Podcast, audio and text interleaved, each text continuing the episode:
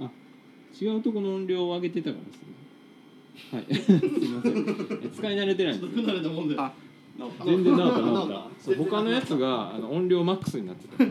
なぜ不か。は慣れなもんで。い。すいませんなんか。いえ。ちなみにこれ全部今撮ってます。マジで？すでに。使おうかまあこういうのもね。そうそうこういうトラブルも。ライブですから。よそうそうそう。ライブ感。くわかんない。ライブ感あっていいよ勢いで勢いでこういうハプニングがないとねそうそうそうそう。ほんまに。じゃあサクッとサクッと始めていっていいですかね？サクッと始めちゃいましょえー、っとじゃあですねえー、あありがとうございまう、す。ありがとうございます。はい。えー、っと今日はですね、えー、2月の24日でしたっけ？2月24です。あ24です。金曜日。あ木曜日。木曜日ですね。え25やな。はい、25でしたっけ？25の木曜日。25です、はい。えー、今日は、えー、浦三宮、はい。にある三宮に。はい、立ち飲みベラミの方にはい。来ております。よろしくお願いします。はい、よろしくお願いします。えっ、とジンさんです。はい。どうもベラミのジンです。はい、よろしくお願いします。ます。えっ、とまあジンさんはですね僕のラクロス部の同期と。そうまさに。奇跡の世代です。そうですね。えっと僕がラクロス部僕が大学1年の時にまあ2回生やったんですよね。僕が2回生ねうん。でも、えっと入ったのは同時と。入ったのは同時。ちょっと1年遊んでて。一年そうだったいやーねまあ同期ってことでまあまあいろいろうんあの1年間ね一緒僕1年で辞めちゃったんであれですけど1年だけなんやな。1年だけか。一応僕ね確かシーズン最後までは行ったと思いますよ。確かオフでやめたんかじゃあ。そうそうもうなんかもういっかみたいな。もういいかなみたいな。1年やって。確かにね。急に練習なくなるからねオフになったら。そうやりきった感もあったし、うん。なんやろ。まあ弱小やったじゃないですか。確かに。弱すぎた3部のもうなんか最下位争いみたいな、レベルやったじゃないですか。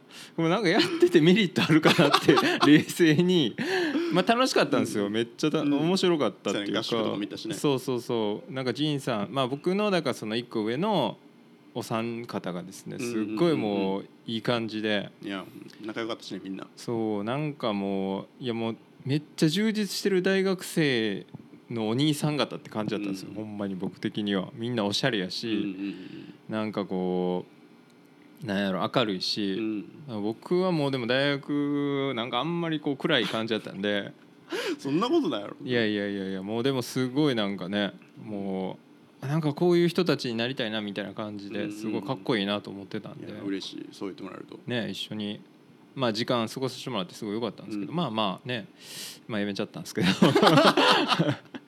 まあ一人やったしね。そう僕の学年がねね。ね小最初ねこ小林君小林君とかいたのにね。懐かしい。絶対ラクロスできへんやろっていう。ね小林君とかいたけどな。りょうちゃんとかな。うちゃん。いたけどな。やめちゃいましたね。うん。えジンさんは結構でも真剣にやってましたよね。そうやね。割とまあなんやろ。俺の同い年同期のうん。あのヒロシがはいはい。広瀬さん。最終的にはキャプテンになんねんけど。うん。ヒロシがその頑張ったらその関西代表になれるよみたいな。おおなるほど。そしたらめっちゃモテるからみたいな。言われて。いやもうこれ頑張らなあかんやろみたいな。なるほどね。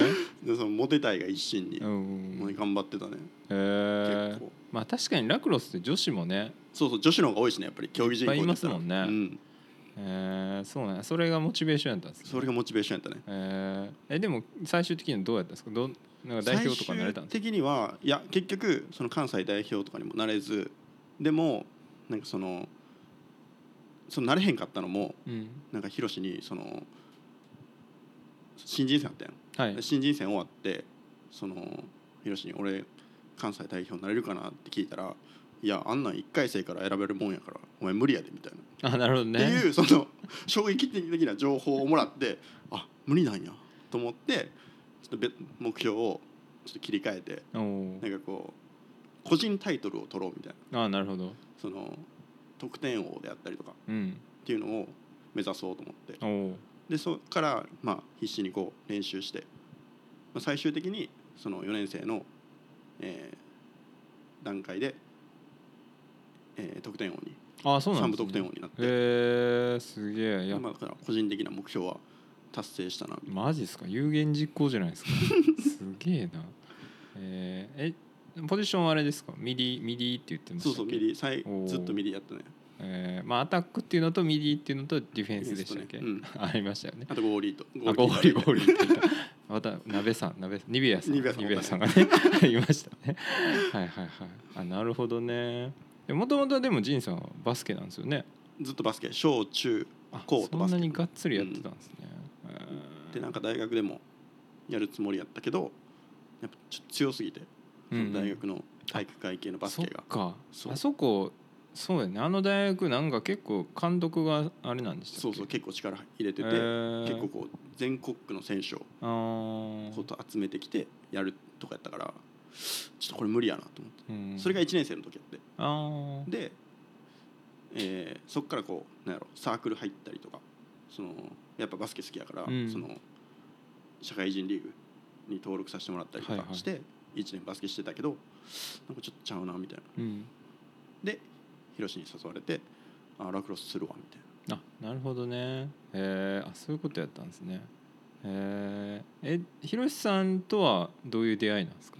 ヒロシはなんかね大学からですよね。大学からヒロシは最初入学した時にもう金髪でうん。ツイストでへあの上下アディダスのジャージでえ っていう風貌やって体も大きいしね。大きいですよねあの人ね。うんがもいいから、うんで出身が確かサンダやからそうですね。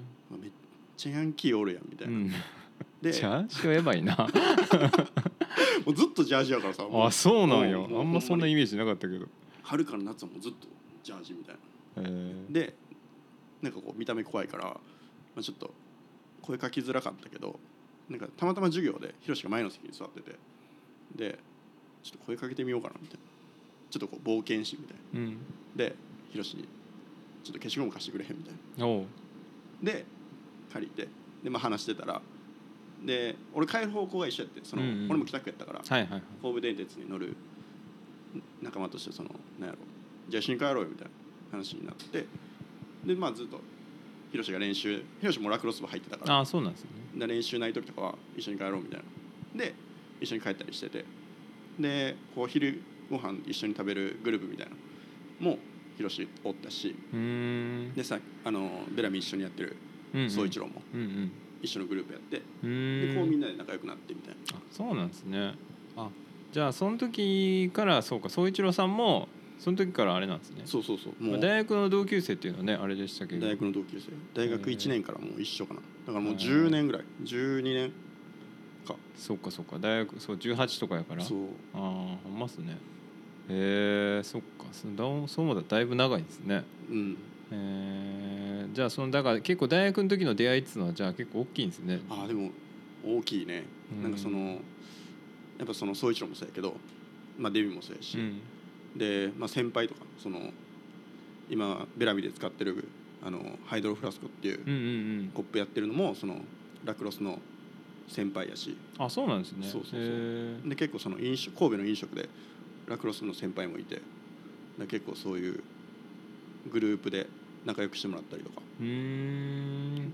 あそうなんや。えー、あのねなんかアウトドア用っつうかななんていうんですかね。そう本当にアメリカのアウトドア用の水筒はいはいはい。メーカー。ああをだからそのタンブラーにしてるってことですね。そうそうえー、やっぱりこれがやっぱ強いからうんうんあの普通のグラスのなんやろジョッキとかうん。うんよりもビールずっと冷たく飲めるしああなるほどね。でハイボールとかもその氷が溶けにくいからうんうんうん。なんかずっと濃く飲めるからああなるほど、ね、お客さん的には嬉しいかなみたいな。そうですね。薄くなってもたらねなんかちょっと残念な感じですもんね、えーあそうなんですね。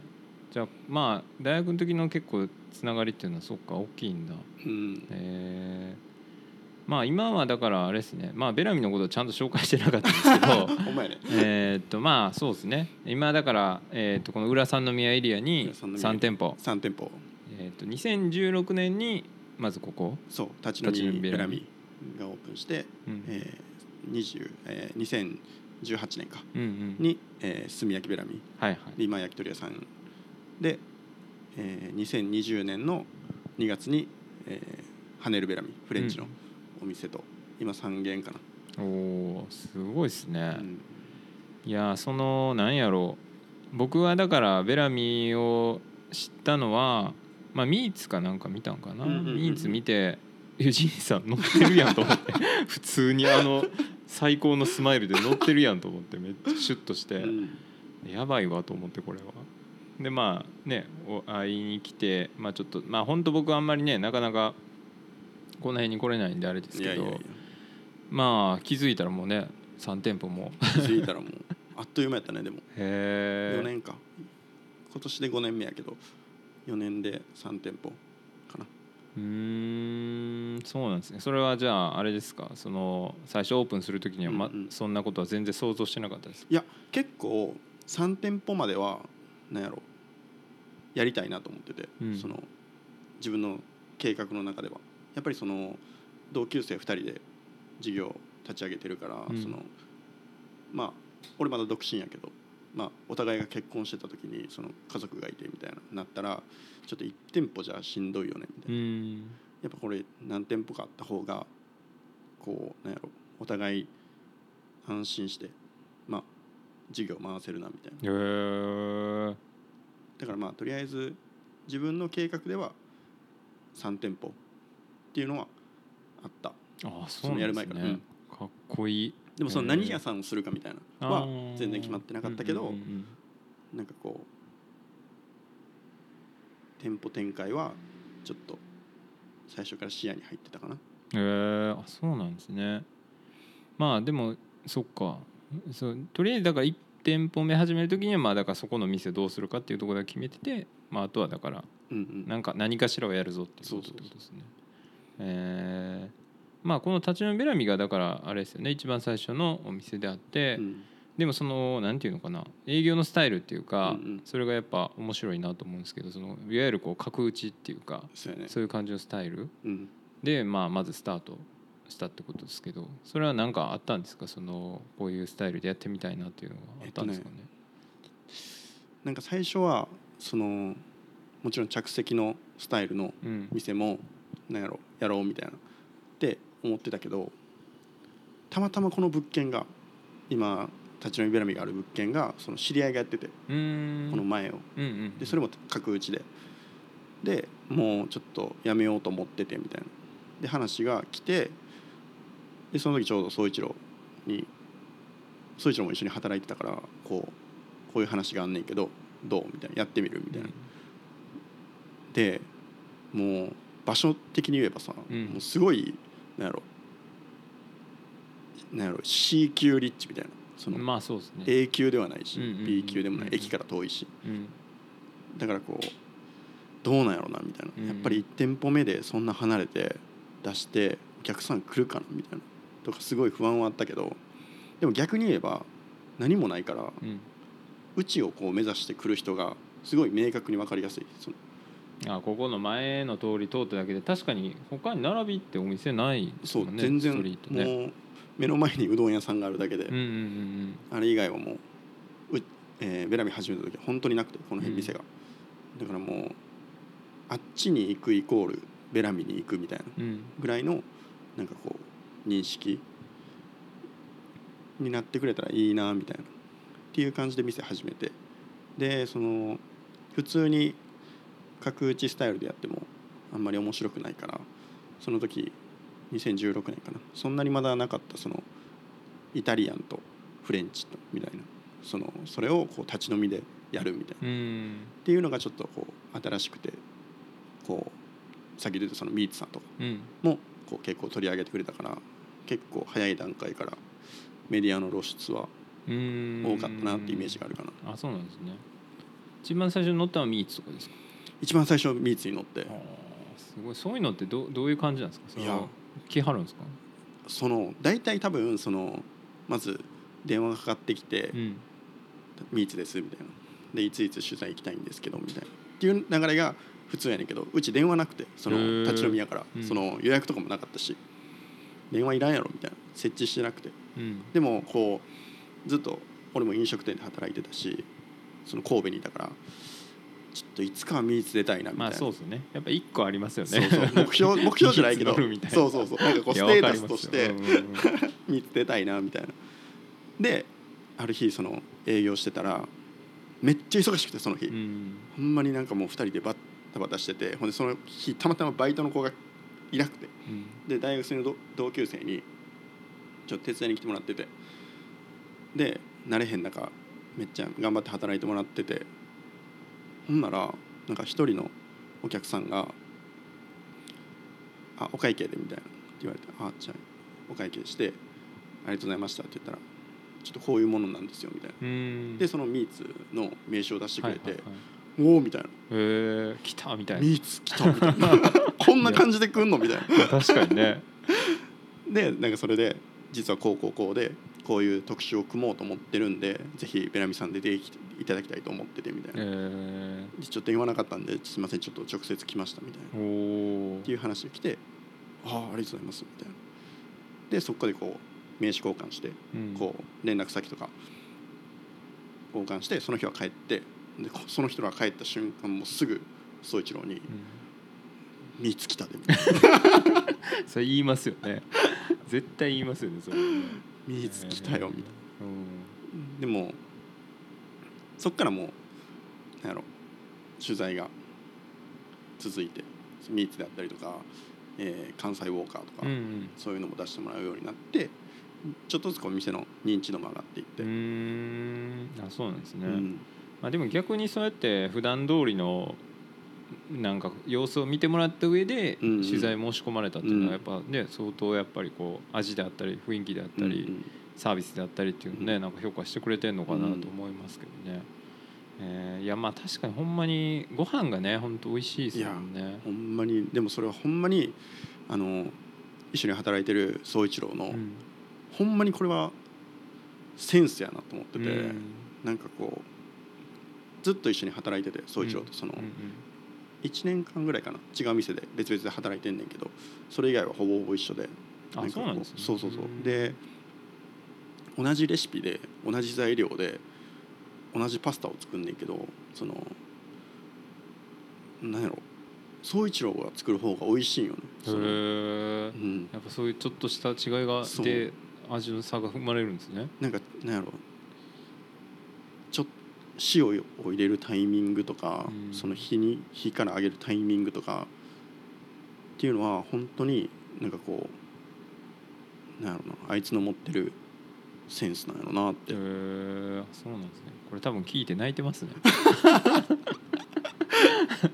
いやでもすごい。でもそんだけ多分なんかね大学の時からずっと仲いい人とか、で一緒に働いてきた人から認められるのってやっぱ一番嬉しかったりするんかなと思いますけどね。うんうん、でもほんまに一番近くで宗一郎がそうやってそのなんか俺のしその当時知ってる限りでセンスがあったからなんかこう諦めが早かったね俺の、うん。逆に。あなるほど。俺そっちじゃないと。そうそうそうもう料理しててもあの宗一郎には多分一生勝てへんしそんな才能もないしあだからもうやることはこれじゃないなっていう、自分の中でのその見切りが早くできたのは宗一郎のおかげやなと思う。であそうなんですね。えー。えじゃあその大学の時から一緒に働いてたわけではないんでしたっけ？大学の時は別で大学、えー卒業して宗一郎はアメリカに行ってて。あそうなんですね。留学で。えで帰ってきてでその時は俺ちょうど立ち飲みしてて別の店で、ベラーなんかミっていう。僕その時た記憶がありますね。そういえば。なんか細長い。うんうん。なんかちょっと暗い感うじの。んそうそうそうそうなんか一回多分えっちゃんとかみんないた気があすー。る一回なんか行かしてもらったような記憶。でなんか店やってるっていうだからミーツ見た時に、うんうん。あれなんか全然違うなと思ったんですよね。だ 確からその記憶はあって。でもだいぶ昔のことなんで僕もどうやったかなとか思ってたけど。あそうなんですね。そうそうそう。だからここが1店舗目やけどうん。その0店舗目みたいなそのうん、ゼロ章みたいない。ものがある。プロトタイプみたいなのがあったんそうですね。そうそうでもほんまにそれも1年1年ぐらいかなしかしてなくてうん。店自体は。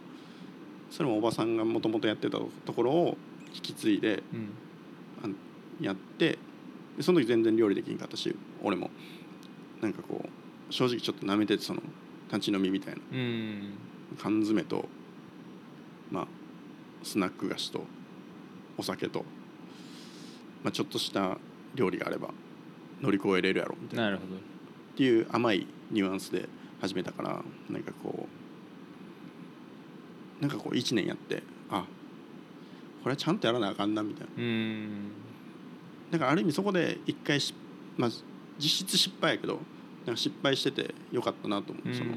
なるほどね。まあほんまにこれはマジでかからなあかんぞっていうやつに気づけたっていうのがそうですよね。確かにそので変にねなんかうまいこと言っちゃってたらなんかそういうことも気づかずまあまあ言ってしまう可能性もありましたもんね、じゃあそれからだから料理の勉強をせなあかんなっていう感じになったってことですか、でそこから王子公園のイタリアンに宗一郎と入ってうん。で一緒に働いてみたいなでこいつすげえなってなって、うんうん。でまあ一緒に働いててもこう学べることは一緒やからうん。ちょっとこう別々の店に行こうみたいなえっていうことはその時点からもう将来お店やろうっていう話をしてたってことですか？あそうそうそのえっとね一緒に働いててそのベラミ0号店みたいなところで、でもう辞めるわみたいな話になった時になんかちょっと一緒に店やろうよみたいな。っうん。ていう話をして宗一郎に。うん「あいいよ」みたいな「あいいんや」と思って。え総一郎さんはその時は別にまだ料理はあ全然。全然ってこうん。なんかお母さんが宗一郎のお母さんが、うん。あの給食のおばちゃんでですごいそのなんやろ食にはずっと携わってる人でうん。その影響でいや宗一郎も結局家で料理したりとかああなるほど。そう一緒になんかしたりっていうのをよく知ってたからその料理自体はすごい好きなタイプやと思う宗一郎自体は。だからこう手先も器用やしうんうん多分そういうところでこう培われた経験とかが今のなんやろセンスにうん。うんつながってんねやろなみたいなうんうんうんうんうんなるほどねえーじゃあまあでもそういうだからその時にもう料理、えー一緒にだからお店やろうっていうのをうんうんだからその時点で決めはったってことなんですねそうそうそう誘ったらうんでじゃあ勉強せなあかんなっていうので一緒にまあイタリアン最初は行って、で次はじゃあ別の店ってことそうそう別々俺は神戸の元町のフレンチバルでうんうん働いて宗一郎は宿川のイタリアンで働いて。うんなんかあの周年の時とかに、ああそうそうそう、ねフィオレ・ジャルディーノっていうんううん。宿川にある、今もあんねんけど6階の、えーめっちゃ景色のいいレストランっぽい、うん。イタリアン。うんなるほどね。そういう本格的なうん。感じのお店に、へえまあでもその時点ではあれなんですか？その別にだから立ち飲み屋やるとか、うんうん、イタリアンを主軸にしてっていうのはあ。なんとなくあったんですか？その時はやっぱりこうイタリアンとかそれをベースにもちろん頭の中ではその組んでたけどなんかこう物件とか見ててその家賃とかも見て自分たちの力量でやっぱりこう立ってご飯食べる立ち飲みと座ってご飯を食べるレストランとかバルとかってなってきたらその客単価が全然変わってくるしうん。そのなんやろ。やっぱ座る方がまあちょっと上がるしそうなったらそのなんて言ったんやろな。まだそこまで自分たちの腕に自信がなかったから、うん。そのお金をしっかり取るっていう、はい。じゃあ最初のステップとしてもっとカジュアルになんかこう立ち飲みで自分たちが楽しく働けたらいいよねみたいなその最初にやってた時みたいに、あれのもうちょっとこう料理がなんやろいい感じのお店できたらいいなみたいな。うんうんで今のこの感じになってるかな。うん。なるほどね。そうか。だからそれはでもあれなんですか？逆にこう仁さんとか総一郎さん自体が飲み手としてやっぱそういう店が結構好きやったりとかっていうのもあったんですか？えっとね大阪にあのマシカっていうはいはい。お店があって。食マシカさん。はいはい、うんうん。マシカのマシカで働いてる人もあのラクロスの先輩であそう実はなんですか？そう。へでなんかこう店やる前とか、うんうんそのマシカがすごい好きで俺も宗一郎も、ーうんうんうん。で行ってその先輩にうん「ちょっと今度やろうと思ってて」みたいな。でマシカすごい好きなんでみたいな。ちょっとマシカっぽいのを作りたいんですよみたいな。マシカの人にマシカっぽいの作りたいんですよって言ってるってこと？すごいなそれ。でちょっとこういう風なスタイルでやろうと思っててみたいな、うん。っていう話をしていいいいと思うよみたいな。うん。でまあそのドリンクがセルフであったりとかうん。そういう立ち飲み、まあ、居酒屋まあしかもちょっと居酒屋っぽい雰囲気ですごい綺麗なイタリアンの料理を出してくれるからなんかそういうなんやろ似たようななんていいの？盛り付けとかをちょっとずつやってたかな最初は、うん。もう今はもう完全に宗一郎のオリジナルのメニューが増えたけど。そうなんですね。手羽先の炙りとろ煮が美味しかったな。あれもね結構しっかり圧力鍋で炊いて柔らかくなるまで。ね、うん。あの敷いてるポテトうんねあのマッシュポテトね。すごいうん。クリーミーで、うんうん。そういうところのこの丁寧さっていうかね。うん。そういう食べる人のこう立場に立ってるというか、うん。なんかそういうのすごい感じますよね、うんコスパがいいんですよねほんでね。コスパがいい。ほんまにコスパがいい。いやこの値段でいいんですかとか思っちゃうけど。なんか最初はここしかなかったから、うん。そのなんやろここの客単価しか知らんしそれがこう炭焼きができたりとか3号店のハネルができたりとかして、やっぱりこう全然客単価が違ってくるからだってた立ち飲みとハネルで客単価2000円ぐらい違うんよ。だからハネルで働いて立ち飲みで働いたらあれ？ちょっと待ってみたいな。お会計合ってる？これみたいな。え？待ってみたいな。めっちゃ伝票見るもんねその。ちゃんと打ち込んでるやんなみたいな。別に間違ってるわけじゃないと全然間違ってるわけでもなく。えーそうかでもねただほんまに。場所で言ったらそんなに何百メートルぐらいしか離れてないですもんね、それで 値段がえらい違う。とえー、そっか。そう思ったらすごいな。やっぱりこうお腹いっぱいに帰なって帰ってもらいたいっていう思いがそう一郎にすごい強いからどうしてもなんかお金払ってご飯食べてなんか何食ったかわからんかったなみたいなっていうのはすごい嫌やなみたいな、うんうんなんかお腹いっぱいになってあれも食べたかったなこれも食べたかったなみたいな。また来ようみたいなっていう風がな店作りの方がいいなっていう感じやから、うんそっかじゃあやっぱ給食のおばちゃんやと思ったらいいんですねそう一そうや郎さんねそう一郎のことは。なるほどね。そっかじゃあ結構そうやね。なんか卵焼きとかねなんかお母さんのうんうん。やつやっていうのそうそう。を書いたりとかねしてまだしし巻きはね本当に宗一郎のお母さんのレシピで今今も作ってるから、ああそうなんですね、そっか。そういうふうにいやもう見た目がねもうこうイタリアンな感じやから、イタリアンなやさお的なね 感じなんかなと思ったら、まあ、よう目を凝らしたら給食のおばちゃんなんですね。そうそうよく見たらもう割烹着着てるかもしれない割烹着てるかもしれない。なるほどね。えー、そっか。じゃあまあだからあれですね。じゃあまあおのおの修行してってっていう中で、まあ、いよいよやるぞっていうのはなんかどういうタイミングなんですか？その修行期間というか大体何年ぐらいやってたんですか？修行期間がそのイタリアンで1年とその次の店で、えー、3年かな。だから計4年、4年ぐらいかな、うんうんうんうんうんでさあやろうかみたいなタイミングがそのさっき言ってたそのここの物件がもう開くっていうのと俺自身のその師匠。うん。うんフレンチのフレンチバルで働いた時の師匠がもうもう一個上のステージでレストランを作ってそのそっちで頑張るみたいな。だから今の店はちょっともう辞めるじゃないけどその次の人に任せるみたいな。ってなった時あってなんか俺自身がそのレストランで働くっていうイメージができんくてうん。そのあ今なんかなみたいな、あなるほどね。そうそうそう。うん。そういうタイミングが重なってっていうことなんですね、えー。そっか。まあじゃあだからそういう結構タイミングがあってでもあれですよね。そのまあお店で飲食店で働いてたとはいえじゃあどうやって開業したらいいんかとかああうんうん。そういうのってまあやったことないですもんね。やったことないし当然。もうめっちゃ調べたよねネットで、えー。まあ今ネットありますもんねネットで調べて、て、うん。ででそのなんやろさその宗一郎の料理のスキルがみたいな話をした時にその早めに諦めることができたから俺自身もその料理に関しては。だからそのやっぱりちょっとそっちの方にもちょっとずつこうアンテナを張っててその経営であったりとかうん。そういう。でなんかどういうセミナーがあるかとかっていうのを調べてセミナーをめっちゃ受けに行ったし。で神戸市の何だっけな飲食専門のそういう開業するためのセミナーみたいなうん。のがあってその保健所の、えー、なんやろアポの取り方みたいな。とかなんかこう自分のやりたいことの事業計画うんの書き方とか。っていうセミナーを受けてあこういうふうにやるんやみたいな。で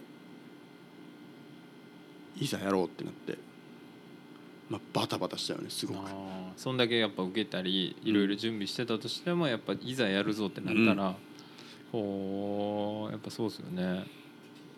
その時はだから完全にお互いその仕事を辞めてうんうん。やってるってことですよね、そうそうそう。ここの準備にパッと。早寄せな収入もないわけですもんね。ゼロやから。なるほどね。でここの物件の受け渡しが2016年の10月の最後の日やったかな？30かな？31かな、で11月の1日からその自分たちのその契約に切り替わんねんけどその前ついてた前の人についてたお客さんもなんかこう来てほしいし、うん。だからこうなんやろ休みの日とかその前のとこで働いてた休みの日とかはできるだけここに入ってその前の人と一緒に働いてこう顔つなぎじゃないけどっていうのもしてもらってなるほどね。だからこうちょっとずつお客さんも引きつけるように、うん。まあ、もちろんそのやっぱり前の人についてるお客さんもいるから離れる人人もいるけどまあそのそうじゃなくてこうそれ以降もうん。来てくれるあのおじいちゃんとかうん。いつもあの辺あそうそうそうあのインスタにねはいはいはい。会長っていうあだ名の。毎回言いますよね。毎回いる。いや僕も来るたびにおわこの人おんなって思ってたけど。あの人も。前の時からの人なんですね。そうそう前の人へ時から来てくれてすごいもうなんやろ可愛がってくれるし、なんかそういう人たちをなんやろ取り逃さないために、うん。その準備期間を1月のあ11月の1日から11月の6日まで。うん。で11月の7日に店オープンする早いな。早だからっ実質この1週間ぐらいしかなくて。準備期間が、はいはいはい。でそこに全部詰め込まなあかんかったから、もうほんまにバタバタして。いやそれ無理あるやろ。だからもうなんやろな。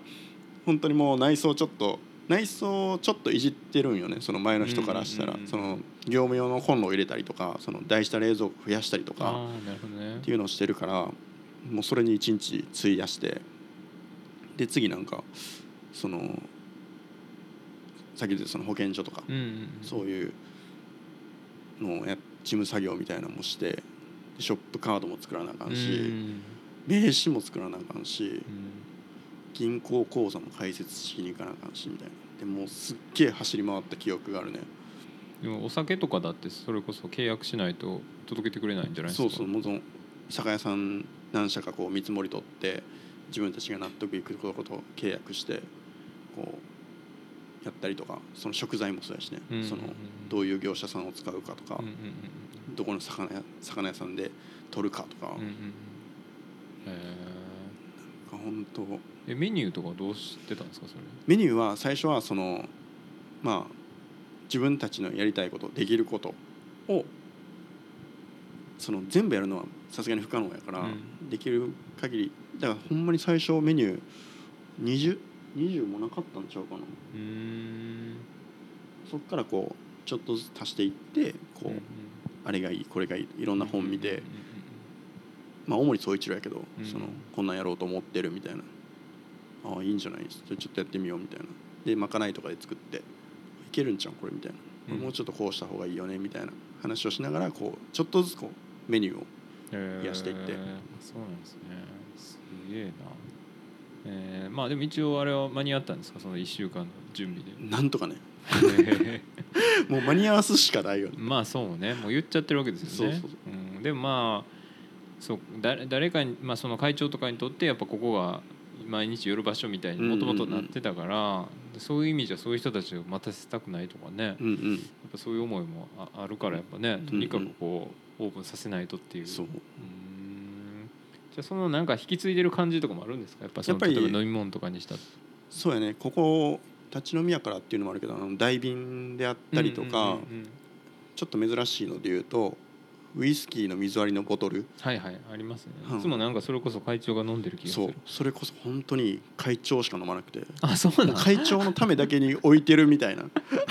お酒やねあれそはうなんや、うん。へえたまにでも確かに角打ちの店とか行くとあ置いてんなと思うけど、うんうん。確かにそんなに一般的ではないですよね。最初から割ってくれてるそうそう。もう氷とコップさえあればずっと飲めるっていうへえそうなんや。すごいな。でもいいっすね。そういうなんやろ。みお店ってすごいこうなんていうのかな、まあ、一般に向けてというかフォーマルな感じでこう外に向けてやってるかもしれんけど、うんうん。実はそういうなんかこうまあこの人のためにあるみたいなメニューが一個でもあるなんてそんな素敵な話やなって僕は思いますけどね。確かにね。本当に冷蔵庫の一角はもうあれで潰れてるから。すごいな。でもねやっぱりこうなんやろ会長からしたらねその毎日のそのルーティーンであったりとかそのやっぱここに来ないと会えない友達であったりとかうん。もいるから、なんかそれがその場がなくなるっていうのはやっぱりちょっとこうかわいそうやなと思うしなんかこうなんやろうなもう4年もなってきたらなんかこう戦友みたいな感じになってくるよねもうなんか。確かにずっと見守ってるわけですよね、そう毎日のように来てくれてで。ずっと端っこで見ててでもう夏になったらちょテレビ野球に野球にしてくれ野球にしてくれってずっと言って。ほんで見とんかと思ったら見てないし。なんじゃそりゃ。へー。でもなんかこう唯一その昔から知ってるお客さんやからなんかこうなんやろうこの店が人でいっぱいになってきたりとかしたらそのシステムの説明とかうん。もしてくれるし、その新しく来たお客さんに対して。とかあとなんやろこう昔はこうやってんでみたいな、うん。そのカウンターの内側まで入れてなお客さんを飲ましとったんやでみたいな。っあていうその昔の話とかこの店の歴史みたいなものをこう教えてくれるからなんかああいいお客さんやなみたいな、あほんまですね、うん。確かにな。そう生き証人がいるわけですね。そうほんまに、えーまさに戦友的な確かにな感じやわな。えー、そっか。でまあオープンしてまあまあだからさそうか。さっきその話しましたもんね。まあまあミーツとか来てっていう感じで、えーじゃあまあその後結構じゃあ順調な感じで。そうやね。そっから割とお客さんもついてきてくれて順調に店を回っていってで2年目か。2018年やから。で炭焼きうん。の物件がなんかほんまになんかこう二宮浦三宮でしか考えてなくてその出店を。はい。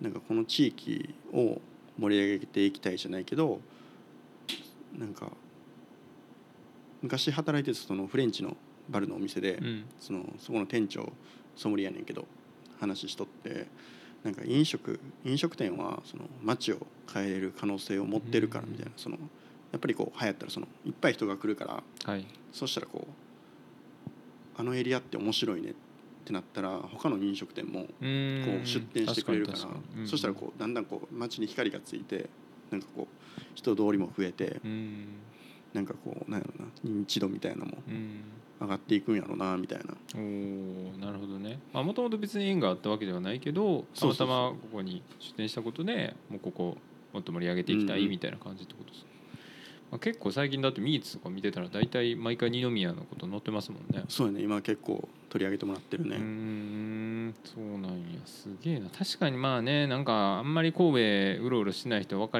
らないかもしれないけどやっぱどうしても三宮とか元町とかね、うんうんうんあっち東亜ウエストとか東亜イーストとかなんかあの辺のエリアは人がたくさん歩いてるけど、まあ、二宮ってあんまり人来ないですもんね春日の道の方とっていうかアンダーグラウンド感があるからね。いやありますよね。ちょっとね。うん、うん、まあ商店街とかもなんか結構ね、うん。市市場もああるけどなんかうんうん。結構暗い感じになっちゃってちょっと味のある市場がね。うん一番結構好きなんですけどね。僕ああいう雰囲気めっちゃ好きですけど、うんうん。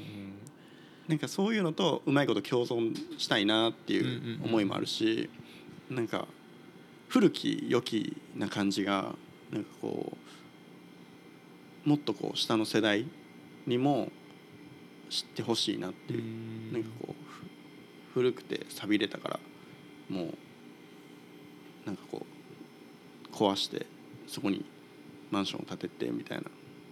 あそれもそれでその人の流れが増えるからうん。いいとは思うけど、そのやっぱその土地の味みたいなものをちょっとずつ残せたらなみたいな。うーんなるほどね。確かにな。すごい。でもやっぱなんかいろいろ話ね聞いてるとそのまああんまりこう他に飲食店がないエリアに行くとか、なんかこう立ち飲みあ角打ちスタイルやけどめっちゃ美味しいイタリアン食べれるとか、やっぱなんかそのみんながやってないこのところにこう、パッとこうポジショニングしてはるのがやっぱすげえそのセンスというか目の付けどころというか。多分これはほんまになんかなんやろな性格なんやろなと思う、うん。なんか人と一緒が嫌とかうん。なんかこう人がやってないことをやりたいとか,、うん。かそういう思いが強すぎて、う なんかこうアブノーマルを普通に思っちゃうみたいな。どういうこと？そっちの方が面白いよねってなるよね自分の中で。その例えばこれが三宮の真ん中にあったとしても、うんそんなに面白くないと思うし、うん。なんか当たり前に溶け込んじゃうと思うのね普通の方に流れちゃうから、じゃあこれをもっとこう目立つにはどうしたらいいんやろみたいな。じゃあわざわざ三宮に出すよりもちょっと離れて二宮とかに出してなんか二宮にいい店あんねんけど、うん。みたいな。っていう噂で流れる方が面白いよね。なるほど。確かにね、えー。なんかこう自分が人に紹介するときになんかこうなんて紹介されたいかみたいな。うんうんうんまあ最初や最初立ち飲みだけやったらなんか二宮になんかおしゃれな立ち飲みあんねんけどみたいな、うん。うんでなんかイケメンが料理しててみたいな。ほんまイケメン2人がね。いやいや。うん。いやいや。それはもう流しましょうそこは。はいぞでなんかそれでこうなんかこうなんやろ。いっぱいの人にうん。広まっていったらなみたいな。でなんかそれそのおかげでこうまあミーツももちろんミーツ効果もあったけどそれプラスアルファであったんじゃないかなと思う。その SNS、うん。インスタグラムとかフェイスブックとかもちょうどこう全盛期な流行ってる時やったからねううん。ん、だからこう情報のなんやろ回るのは早かったのかなって、うーん。そっか。確かに本当それはそうかもしれないですね。人にこう紹介したするときにこうパチッと言えるキーワードがあると、うんうん確かにちょっと離れたとこでイケメンがやってるとか。確かにそう。で各地やけどめっちゃ美味しいイタリアンとか、なんかそういうキーワードが際立つようなキーワードがパチッとあるっていうのがうん。本当確かにいい店の条件の一つなのかもしれないですね。いや勉強になるわ。いやでもなんかねこう売れる売れるもん作るとかね。なんかこうみんなに、まあ、何が違うのなと思ううんうんたりするわけですよ。僕もこうここまでここに来るまでもいっぱいね、飲食店あるけど、まあ、流行ってる店もあればそうじゃない店もあるから、なるほどね。確かにそういうとこあるんかもしれないな。へえでまあそうかそれをだからやっぱこう二宮、まあ、この浦三宮エリアを盛り上げたいっていうのがあったから、まあ、2号店の物件がパッと話が入ってきた時にもうやるぞってすぐなったってことですか、もう何屋さんをするかとか全然決めてなくて。うん、でも物件だけは来て。人もおらんし。あそっか。その時はまだ米さんもいない。そう米さん。米もいなくて。だからもうでもめっちゃいい物件やなと思って、うん。そのボロボロでうん。古民家で。でもこれ昔の家やからすっごい天井高くて、うん。これちょっと面白くなるなみたいな。うん。で宗一郎に「ちょっとこれだけはほんまにやりたいねこの物件だけはほんまにやりたいと思ってる」みたいなっていう話をして「いやいいけど」みたいな「何する?」みたいな。確かに人もいないのに。そうそうそう。で店を作る時の一つの指標じゃないけどその自分が行きたい店そのこういう店あったらいいのになみたいな、っうん。ていう店を作ろうっていうのがその自分のルールじゃないけどあってじゃあその時炭焼きってあんまり三宮ないよなみたいなその、うん。今焼き鳥屋さんやけど全その炭焼き料理に特化したとこってないなと思って神戸で。あじゃあこれやったら面白いんじゃないかなみたいな、うん。で宗一郎に言って「あいいと思うよ」みたいな「じゃあ人探そう」みたいな。でちょうどその頃その米が飲みに来たりしてくれててあの立ち飲みのベラミの方に。はいもともとお客さんで米もうん。でこうあそうで飲食で働いてて別のお店で。うん。でこういろんな話しとって。である日なんか米がもうちょっと僕もう飲食やめるんですみたいな。でちょっと引っ越し屋さんで今バイトしててみたいな。もったいなと思って、うこん。んなイケメンでそうこんねな気の利く子が引っ越し屋さんで働いてるんやと思って。ちょっとなんとかしてあげたいな。っていうかなんとかならへんかなみたいなで一回ちょっと今こういう物件があってなんかこういうことをやりたいと思っててどう？みたいな。一緒にやってくれへん？みたいな。でまあヨネもやってみたいって言ってくれたから、うん。じゃあやろうみたいな。で人が見つかってほんまにほんまにすごいなんか縁とかタイミングにすげえですね。恵まれてるなと思う俺は。ううん。ん。でそんなことあるんや。うん でなんかそのそっからそのヨネもともと焼き鳥屋さんでずっと働いててその大学卒業してから。うん。で炭のつなんやろ扱うことに関しては あの誰よりもすごくないそれ。特化してたから。炭焼きやりたいなと思ったら 焼き鳥屋で働いてる人がたまたま仕事辞めたと。そう。そんなことあんの？キーやなと思ってこれは。やるしかないやん。店もあるし。店もあるしあと作るだけや店作るだけやから。すげえ。でまあもう完全に丸投げしてでメニューだけ一緒に考えて。でこう、まあ、とりあえずこのメニューでやっといてほしいみたいな。で4年もそのゆくゆくはその自分で焼き鳥屋さんをやりたいっていう夢があるからそのそれもこうちょっと考えながらやろっかみたいな。で最初の方は最初の1年かな？はもう俺のその強引なその意見でそのメニュー決めてこうこれ作っといてみたいなこれで出しといてみたいな。だからはその言われたことをずっとやってるみたいな感じだったけどなんかある日ちょっと気づいたらなんかこうおすすめとかにちょっとずつこう焼き鳥がラインナップされて うやりたかったんや焼き鳥。もうあれみたいな。あもうこれ抑えきれんかったんかなみたいな、うん。ほんでまあその食べずにその否定するのもうん。悪いし。で一回食べてみようと思って米の焼き鳥を俺自身も。で食べたらめっちゃ美味しくて。もう俺は三宮でそのなんやろ。米の焼き鳥が一番好きやと思へえ食べてみた。いへう、うん、ぜひ。えあんまりあんまり行かれへんねんけど俺自身がそのうん。米のところにその営業かぶってるってのもあるしでも米の焼き鳥はほんまにあのどのなんやろな炭焼きベラミ帰りのたまにこうはしごしてくれるから、うん。ベラミとみんなその米ちゃんの焼き鳥が美味しいみたいな、っていうすごい高評価を聞くから、うんうんうん。ああもうちょっとこれあれやなと思ってそのなんか焼き鳥屋さんにせえへんのはもったいないんやろなみたいな。確かにね。で米と相談してその去年か、えー去年の1月2020年の1月にちょっと一回焼き鳥屋さんにしようかみたいな、うん。変えようと思ってるみたいな。で、えーコロナの緊急事態出たからじゃあコロナ明けでちょっとこう焼き鳥屋さんに変えようみたいな。うん。で今はもう米の焼き鳥屋さんに。なるほど。へえすごいですね。まあ結構なんやろ。普通大きい企業とか、うんなんかそういう大きい、まあ、なんほんまに何店舗もやってるような店とかやったら、まあその店のコンセプトありきで人がそこに、あの適応していくみたいな感じやけど人に合わせてこううん。店を作っていくみたいな、いやでもそれやっぱ一番無理ないし、うん。その人の良さっていうのが一番それが生きるんかなとか思うからなんかそういうまあ結構そういうスモールビジネスっていうかね、うんうんなんかそういうのやってるからこその良さなんかなとかすごい思うけどなと、えーなんか俺のイメージではこういう俺みたいにその3店舗とかうん。2店舗とかっていう店の場合はその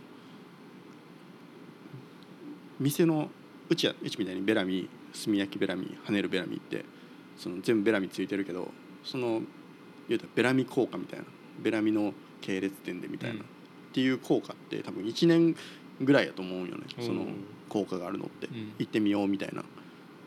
でもそっからはもう多分もうそこで働いてる人のなんかセンスであったりとかその雰囲気とかでお客さんをつけていくみたいなイメージやからだからもうとっくにそのベラミ炭焼きに関してはベラミ効果も切れてるし、うん。そのヨネちゃんのなんやろなそのサービス精神とかホスピタリティとかでお客さんがついてるなってうん。ほんまに思うねへえそうなんや。すごいですね。確かにそうなんかもしれんな。えーまあ米さんの焼き鳥食べたいとか、うんうん。あの人に会いたいなとかそうそうそうそう。まあ、そういう理由でね来てる人が本当に多いんでしょうしね、まあでも僕もなんかいろんなお店とか行く時にやっぱりこうどうせ行くんやったらあの人の店で食べたいなとか,、うんかやっぱ結構そういうのって思ったりするし、うんまあね同じ時間過ごすんやったら、うん。なんか自分がいて気持ちいい場所に行きたいなとかやっぱ思うし、そうっすよね。確かにな。そうか米さんのまあそうやね。みんな会いに来てはるってことやね、まあ2店舗目の話もね、お伺いしましたけど3店舗目行きますか？3店舗目いきますか。トビーさん。飛びさんとこね。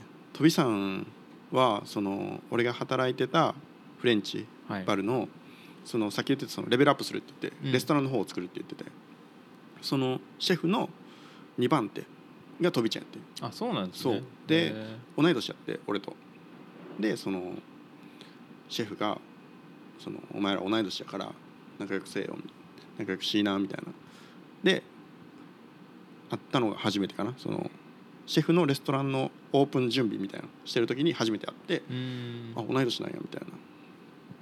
で、まあ、そこからこう俺もこうシェフのとこに何かの節目とかでその年末とか、えー正月とかでこう挨拶行ったりする時にとびちゃん持ってちょっと喋ったりとかでお互いにこう面識はあってみたいな。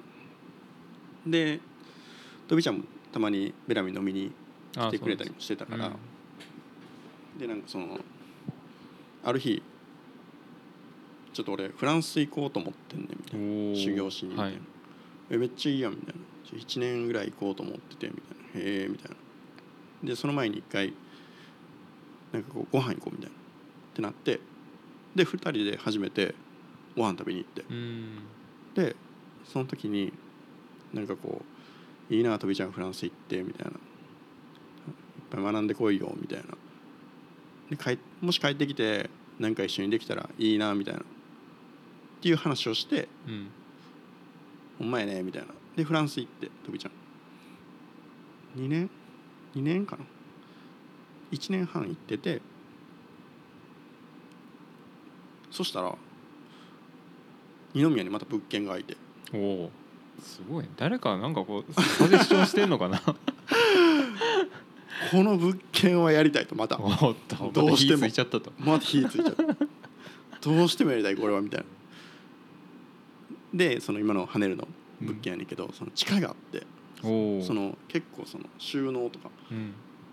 あるしこれはいいなと思って。それもともとなんか飲食店やったんですか？前は酒屋さんやって。酒屋。そうへー酒屋さんがその地下をそのストックスうん。するのになるほ使ってて。どなるほどめっちゃいいやんこれみたいな。うん。でまた総一郎にちょっとやりたいと思って。また来たでって。またこいつすぐ言うやんみたいすぐやる気出しちゃうやん。でその人どうするみたいな。うん。ってなってちょっととびちゃんに連絡してみようかなみたいな。おおでとびちゃんにすぐなんかこうもちろんとびちゃんフランスにいんねんけど、うん。なんかちょっと面白い物件があってみたいな。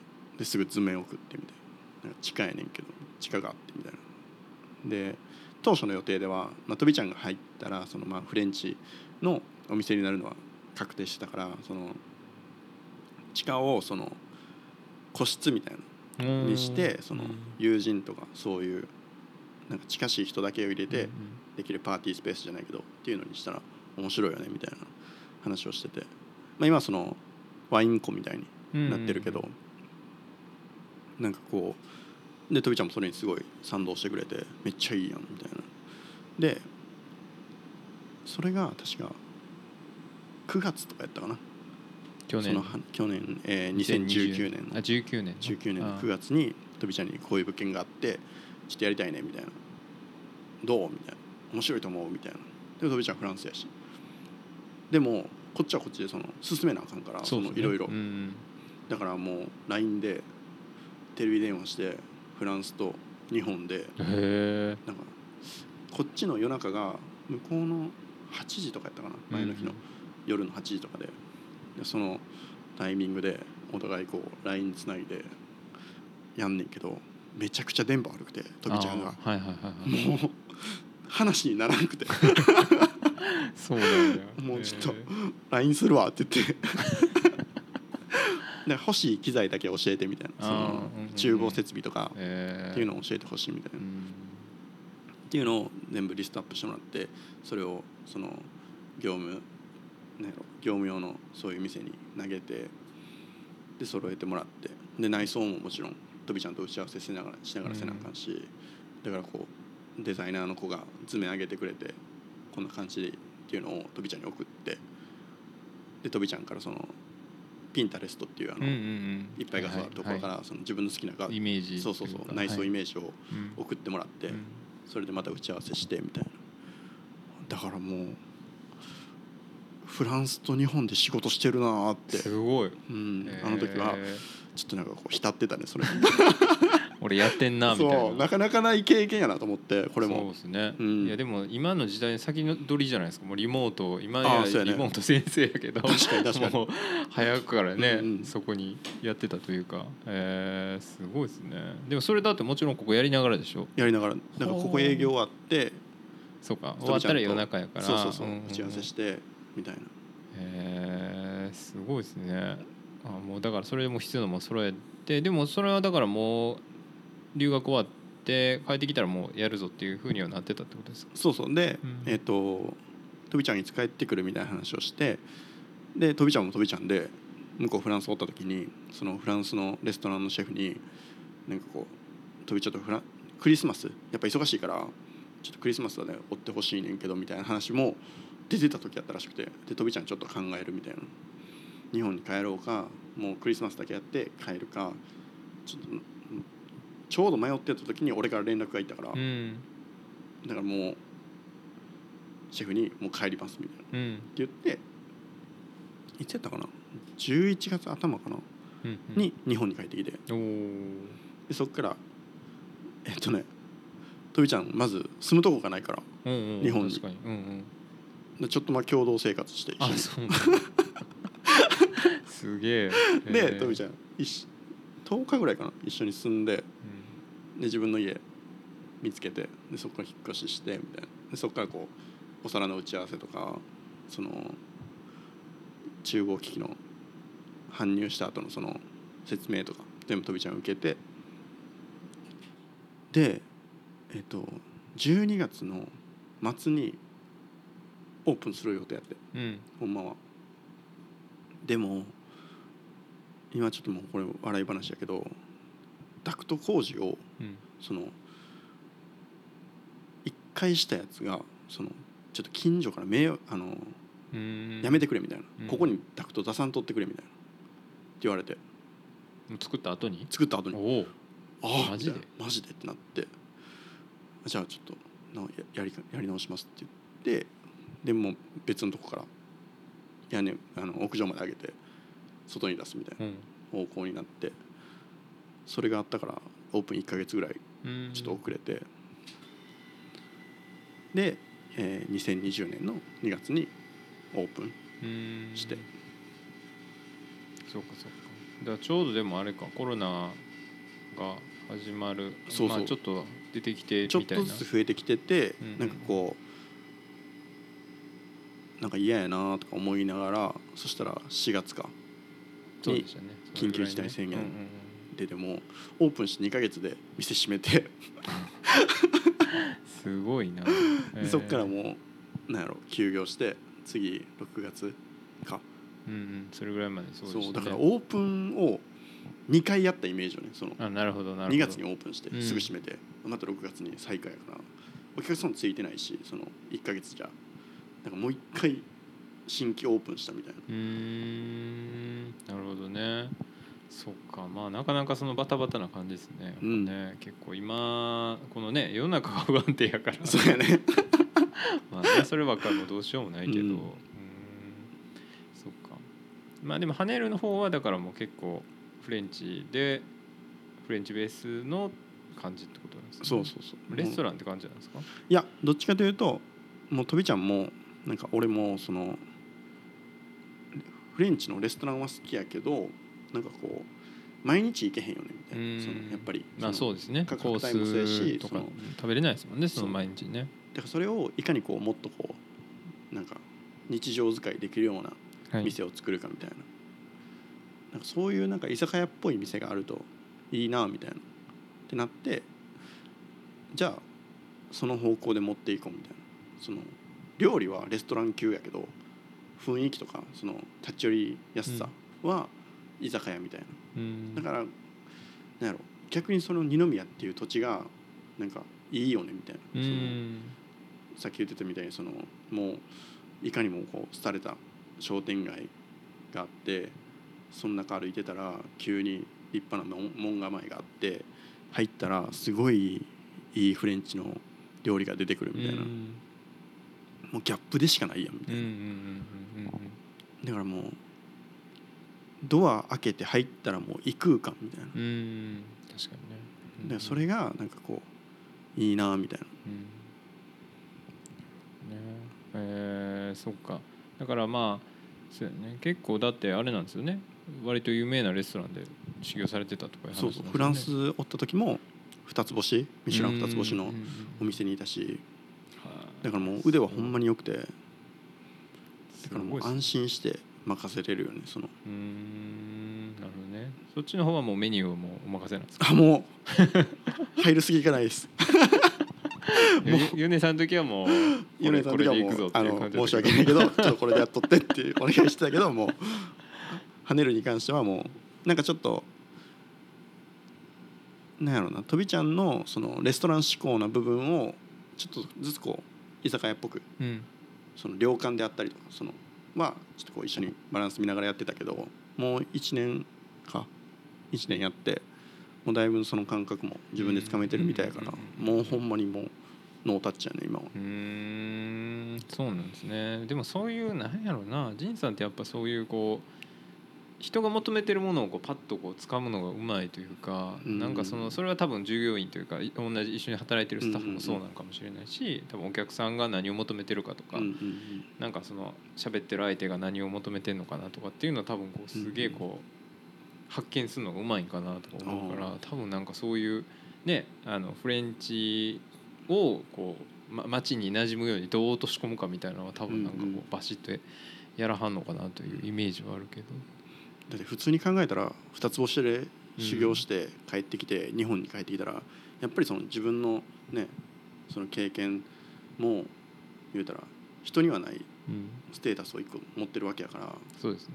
うさっきその一番最初の方に言った話じゃないけどそのお金の取れるお店をできるわけやのうに、ん、でもそれはそれもいいけどでも自分がその今行きたい店はそうじゃないなみたいな。もしここでそういう店を作っちゃうとその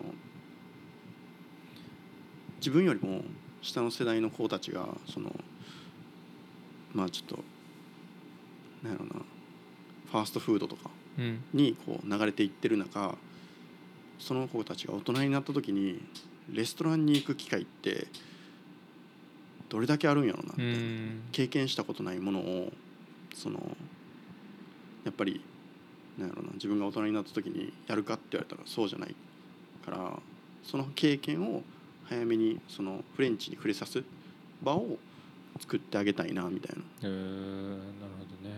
だからほんまにうちをそのフレンチの入り口やと思って来来てもらえたらいいなっていうコンセプトがあるから。うーんそっか。まあ確かに僕もフレンチまあイタリアンってすごい馴染みがあって、やっぱりこうレストランもすごく多いし、うんうんうん。なんやったらお家でも割とこうんうんううんシンプルなものが多いんで、まあ、食べたりしますけどやっぱフレンチってなかなかね、うん。正直僕も食べたことあるかといったらなんかホテルとかで食べてうんうんなんかよう分からへんなという感じで、うん、終わってその料理名も覚えられへんしはいはいはい。みたいな。でもやっぱこう食べる機会が多分ね圧倒的に少ないから、うん。例えばパスタのなんか、えーまあいろんなパスタがありますけど、まあ、そういう名前とかはまあ覚え食べる機会が多分多いから、だんだん覚えてきたりとか、うん。イタリアンってこんな感じなんやなっていうのが分かるけど、まあそもそもそういう機会がなければね、うん。全然フレンチってなんすかみたいなうん。感じになっちゃうからうん。だからなんかそういうなんかこうなんな一個のなんて言うんだろうな経験経験なのなそれも。うん。を経験値を積まし積んでもらうみたいな。跳ねるでみたいうん。ななんかこれ美味しいねみたいな。なんていうメニューやったっけ？あこれがあれか。魚のポワレかみたいな、うん。これがポワレっていうんやとか。なんかそういう「銃って何?」とかうんその出汁のことをはいはい注っていうねんけど、あメニューとかにもなんかこう注意書きみたいなので書いてるからあこういうことなんやみたいな、なるほどね。まあそっかほんまそうですね。確かにそういう入り口があったらねフレンチって美味しいんやなとか、楽しいんやなっていうのがね、ほんまに分かるかもしれないですもんね。うんなんかその辺はあれですか？やっぱこう飲み手としてうの、んうん。なんかこう自分がこういうふうに楽しんできたしっていうのも。うんうん。まあでも最初っていろいろあるじゃないですか。やっぱこうまあやっぱ鳥貴族行ったりとかしてた時代もあるやろうんしうん。でまああの何でしたっけ？串屋。串屋とか。う ん串屋とかね。串屋働いてたからね。あそういうお腹いっぱいになったらいいやとか。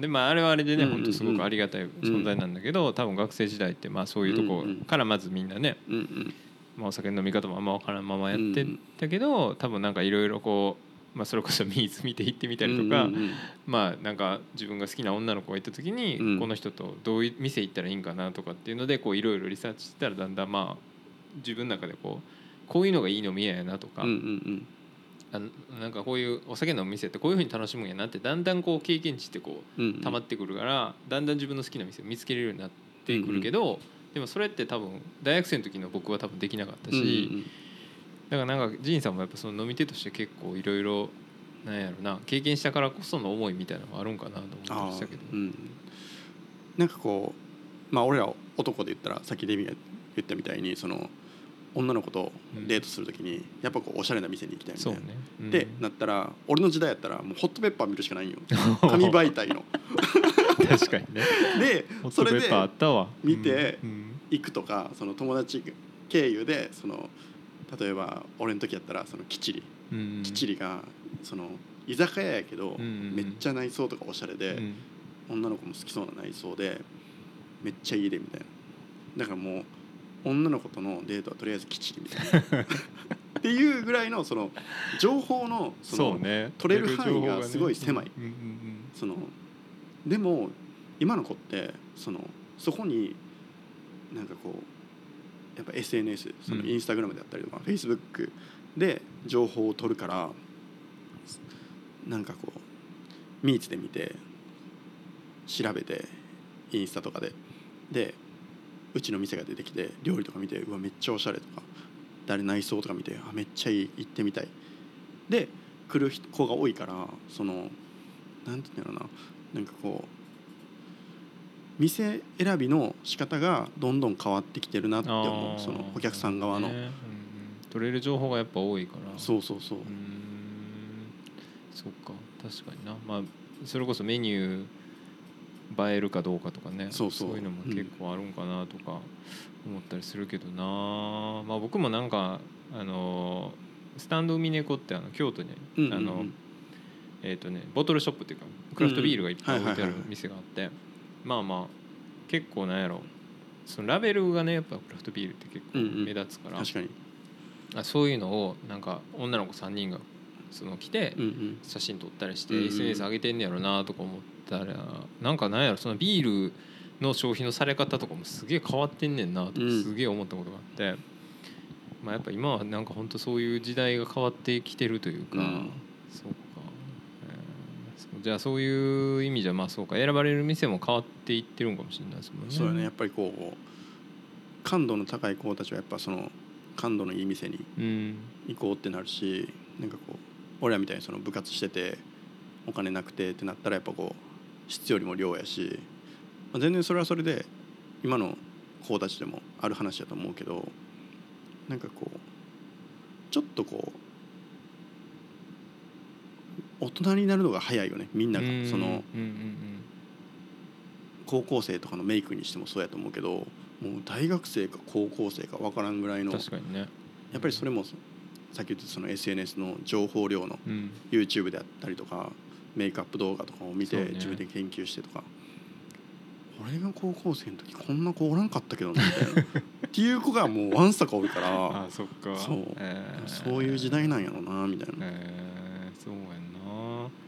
まあそうか。こういうねあの飲食店とかで働いてたらよりそういう移り変わりとかも見えるんかもしれないですね、まあ、来てるお客さんの感じとか変わってくるとか。そうそう。ほんまになんか立ち飲みで角打ちやからやっぱおじさんが多いイメージやけど、やっぱりこうミーツとか出たらその女子は増えるし、うん。お客さんでああミーツ見てきたんやろなみたいなとか、うん。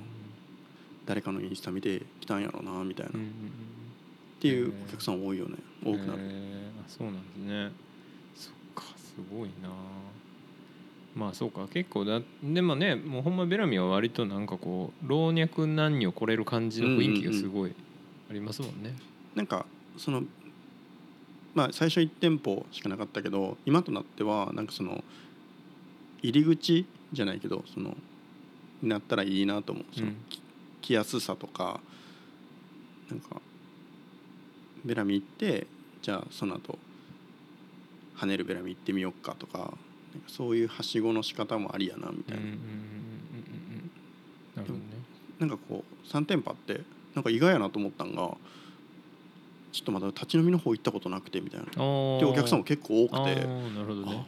あ。まだやっぱまだまだ全然知られてないんやみたいうな、ーん。3店舗でやってたけどやっぱそのチャンネルが違うからその。人の入ってくる。ああやっぱまだまだちあんねんなみたいな。うんうんうんうんうん。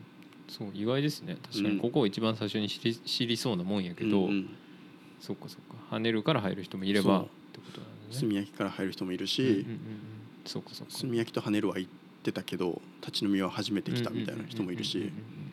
そうね。確かに。まあそうか。検索の仕方とかねそれこそなんやろまあカジュアルなフレンチみたいなんで出てくる可能性があうんうんったらそれが一番最初に知る可能性も確かにありますもんね。そうやね。えー、すごい面白いなあ、えー、すごいですねでも。まあでも3店舗ねやられてて、うん。まあでもあれですか今後またもっと増やしていくぞみたいなとかあるんそうですか、やね。やっぱりこっから去年か去年の夏に法人化もしてあそうなんですね。やっと会社になってなんか前まではそのさ3店舗で3店舗はやるっていう目標はうん。始めたところにはあったけどやっぱりこうスタッフも増えてできることも増えてやっぱりこう挑戦できるならなんかこう挑戦していくべきやなと、うん。そのできることがあるんやったらうん。なんかやるべきやしなんかそこでなんかやめちゃうと多分もうチャンスはこうへんやろなみたいな、うん。自分のとこにチャンスは回ってこうへんのやろなって思う。ああそうか。チャレンジし続けてるからこそ話がそうそうそう。あの人やったらまたやりたいんちゃうかなとか、うんうん。こんなんあったよとか、うんうんうん。こんな面白い人いるよっていう情報が集まってくるってことですね。えー。じゃあまたもう 1, 1店舗2店舗そうやね。やるぞと。物件が開けば。おやって物件いけば。二辺宮で物件が出たらやろうかな。みたいな、えー、すごいですね。まあでもまたそういうタイミングでね人も来るかもしれないしね。そうやね。なんかこうどういうとこでつながるか分からへんし、なんかどういう人が来るかも分からへんけど、うん。まあ今までのスタイル通りその人に合ったものをできていったらいいなって、うん。あそのスタッフスタッフというか料理作る人に合ったそうだね。おお店を作っていくってことですね、えー、そうやな。すごいですね。なんかほんまにこのコロナとかでその思ったんはほんまになんか俺自身何もできひんなみたいな。っうん。ていうのがすごい感じた、うん。いやそのさっきもこれ撮る前にその宗一郎がいてうんうん。話してたけど、何もしてないなみたいな、うん。その運営に関しては。現場は宗一郎であったりとか米であったりとかとびちゃんが全部回してるからああちょっと頑張らなあかんなって改めて気づいたねこのコロナで。そっか。だからみんながでもねすごいこうなんていうのかな。まあなんかすごいポジティブうにん。自分を磨いたりとうか、ん。できることをどんどんやっていこうってなんかやってるからこそ自分も刺激受けるというか、ほんまにいい刺激をもらってるのもみんなから。うんやらななみたいな。なんかこう下から追われてるじゃないけど、うん。あちょっとやらなみたいへーすごいですね。でもそういうアイデア出したりとかそういう舵取りというかうんうんうん。方向性決めたりとかなんかそういうのをまあややってはるというか。なそうやね。でもそういう感じなんですね。うんでもあいつが言うんやったらしゃあないなみたいなとことかあるじゃないですか。なんかこう誰が言い出すかみたいな。みんなちょっとなんかまた新しいことやりたいなとか思ってても次ここ行こうやみたいなのとか遊びの中でもねうんうんほんと普段遊んでる中でもじゃあ次ここの店行こうやとかまあ、そういうのに近いかなと思うけどなんかそういうみんなの雰囲気が高まってきた時にパッと声をかけれる人みたいな人がね、うんやっぱいるんかなと思うから、なんかその俺のそのあのなんやろな。ポリシーじゃないけどなんかルール的な守ってるのがそのとりあえず人に言うみたいなうん。やりたいこと。あなるほど。そのこんなんやりたいと思っててうみたいな、ん。ちょっとこんなん次やろうと思っててみたいな。をいろんな人に言う。うん。そしたらそのもしかしたらその道のスペシャリストがその人がその道のスペシャリストかもしれないしなんかこうなんかそういう人を紹介してもらえるかもしれへんしなんか結果的にもしできんかったとしてもなんか別に死ぬわけじゃないし、うん。なんかだからその声に出して言うっていうのがなんか結構大事なのな。あーでもそれは本当あるかもしれないですね、なんかそれ言ってたらなんかあの子がなんか店探してたらしいでとかっていう情報が来たりとかもするかもしれないし、でもそれを言わずままね自分のうちで止めてたら誰も気づいてくれないしそういういい話も出てこないですもんね、うん。まあ、できるかできへんかとか置いといて、うんとにかくその自分が思いついたことは言うみたいな、うんうん。はあなるほどね、まあなんかこうそんなに浸透してないけど、うん。なんかその浦三宮っていうのも、うんうん。その俺らのうちわでその浦三宮って言ってたらその別にそんなに盛り上がらへんけどなんかこう外に出てご飯食べに行った時に「二宮どうなん?」みたいな「いやちょっと浦三宮にして盛り上げたいと思ってるんですよ」みたいな。っていう話をしたらなんかこういろんな人の人が「なんか二宮を浦三宮って呼ぶらしいで」みたいな、うんうんっていうちょっとこう伝染病じゃないけど、うんうんうん。でこうちょっとずつこう広まっていってなんかこう浦三宮っていう共通認識が広まっていったらなんかいずれ大きいトピックになるのかなみたいな、えー。言い出したのはもう仁さんってことですもんね。そう。みんながじゃあそういうふうに言うかもしれないですもんね、うん。ほんまに。えー、そっか。まあでも確かにななんかそういうのあるんでしょうね。なんかこう神戸でも境町とか多分昔別にそんなにね、うんうんうん。なんか多分何にも店とかなかったけど今やまあなんかすげえおしゃれな雑貨店とかめちゃめちゃあるけど、まあ二宮とかも最近なんかねちょこちょこお店増えてるっていう話を聞くし、えーすげえなその街を盛り上げたいっていうのはいいですね。でも確かに飲食店があるって確かに変わるんかもしれないですねそうやねなんかちょっと可能性はあるかなって思うね、うんなんか。なんか行きやすいしねみんなも。そのご飯食べに行くっていうその行為が。なんかこうあそっかそっか。あそこにご飯食べに行こうとか。んんんまあ物買うとかやったらね。うんうん後でどうしようとかあるけど、まうんうん。あ、消費できるもんやし、うん。でそれでまたこうなんやろミーツとかメディアにも露出しててちょっと気になる店が二宮にあるみたいな。うん。ちょっと行ってみようかみたいな。でこう来たらあ意外と店あんねんなとかうん。初めて来たけどなんかちょっと面白そうな店いっぱいあるなとかっていう風になればなんかこれからどんどん面白くなるんじゃないかなって。おーなるほどねすごいな。そっか。まあ一つでもそれでそういう話でまあ気になってたのはその結構ねいつもインスタとか見てたらいろんなお店とコラボされたりとか、うんその同業者っていうか多分仁さんと同世代ぐらいのね、うんうんうん。まあ、人たち今お店やってる人とかもおるからなんかそういう刺激を受けたりとか影響を受けたりしてる人とか結構いるんですか、あめっちゃいるね。あめっちゃいるんや。めっちゃいる めっちゃいそう、今ちょょうどその同世代じゃないけど62年生まれ俺と同級生かな、はい。で店してる子らでその神戸で結構まあ有名なお店であったりとか人気店やからなんかあーなんかあいつらすげえなみたいな。ちょっと負けてられんなみたいな。やっぱり。なんかこういい刺激をもらうしだからこう負けてられんとかそのライバル心みたいなのもあるしでもこういい情報もくれるしほんまにいいその店の中とは違った店の外にもいい仲間がいるみたいな。うーんそっかそっか。だからこう楽しいよねその仕事自体も、うーん。そうっすよね。なんか結構つながりあるんやろうなと思って見てたけど、うんうん。えーちなみにそれはどんなお店なんですか？えっとね神戸のえステーキハウスみたいなルブージーっていう、はいはい。あの新神戸の方の。新神戸のとこのはいはい。あそこの子も同い年やし。あそうなんですね。そう。で元町のスタンドトキさんとかうんうんうんうん。時はもう金時食堂の並びにあそうそう金時の。横にトキさんっていう、はいはい。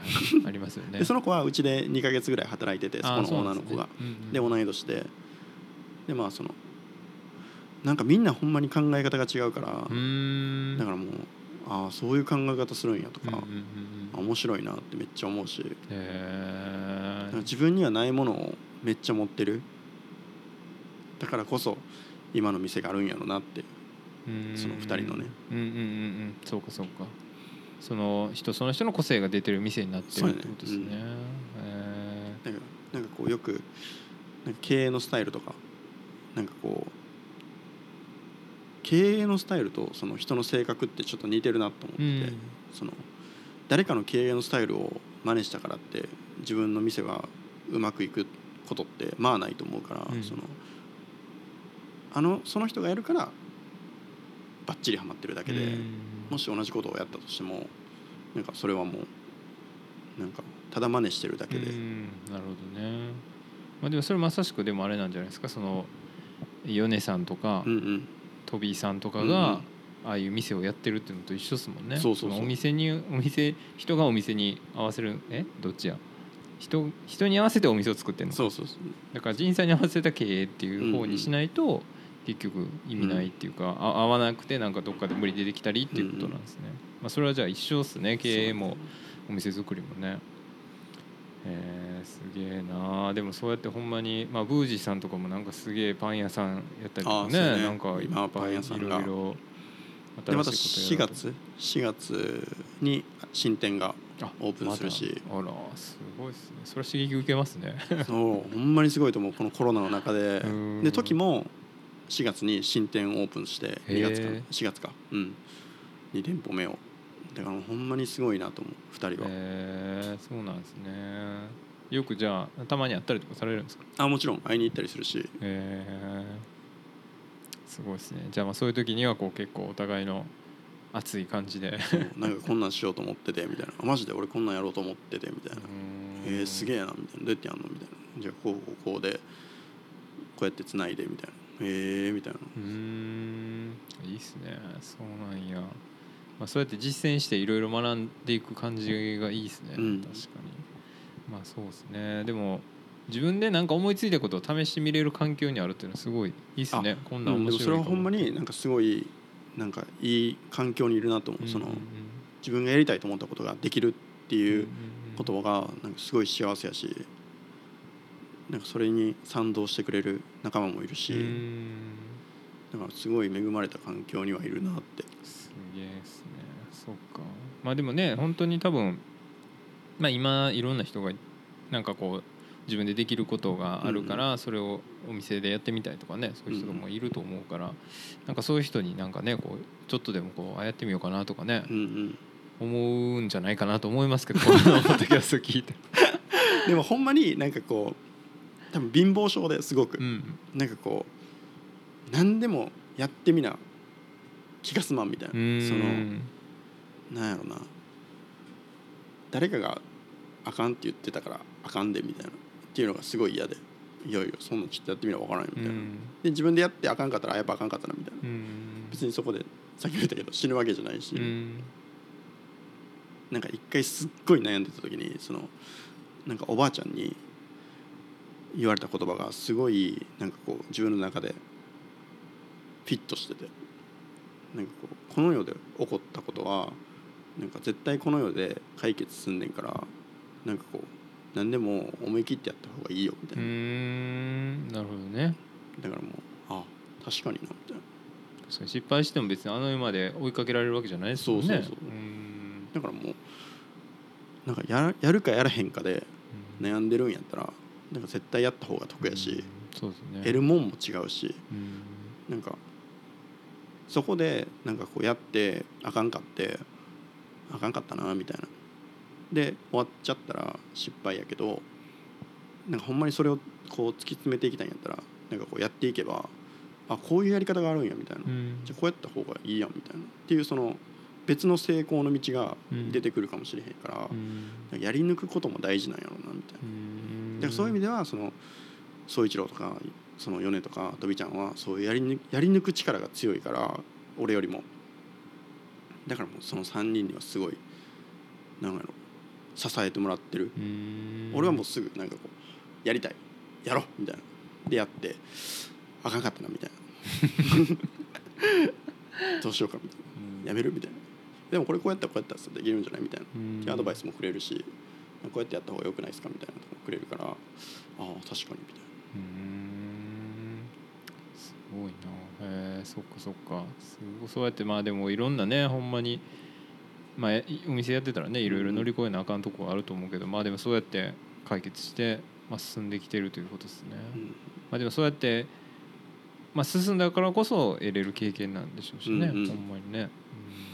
うん。まあやってなかったら確かにそういうまあええことも悪いこともね経験できないままやから、そっか。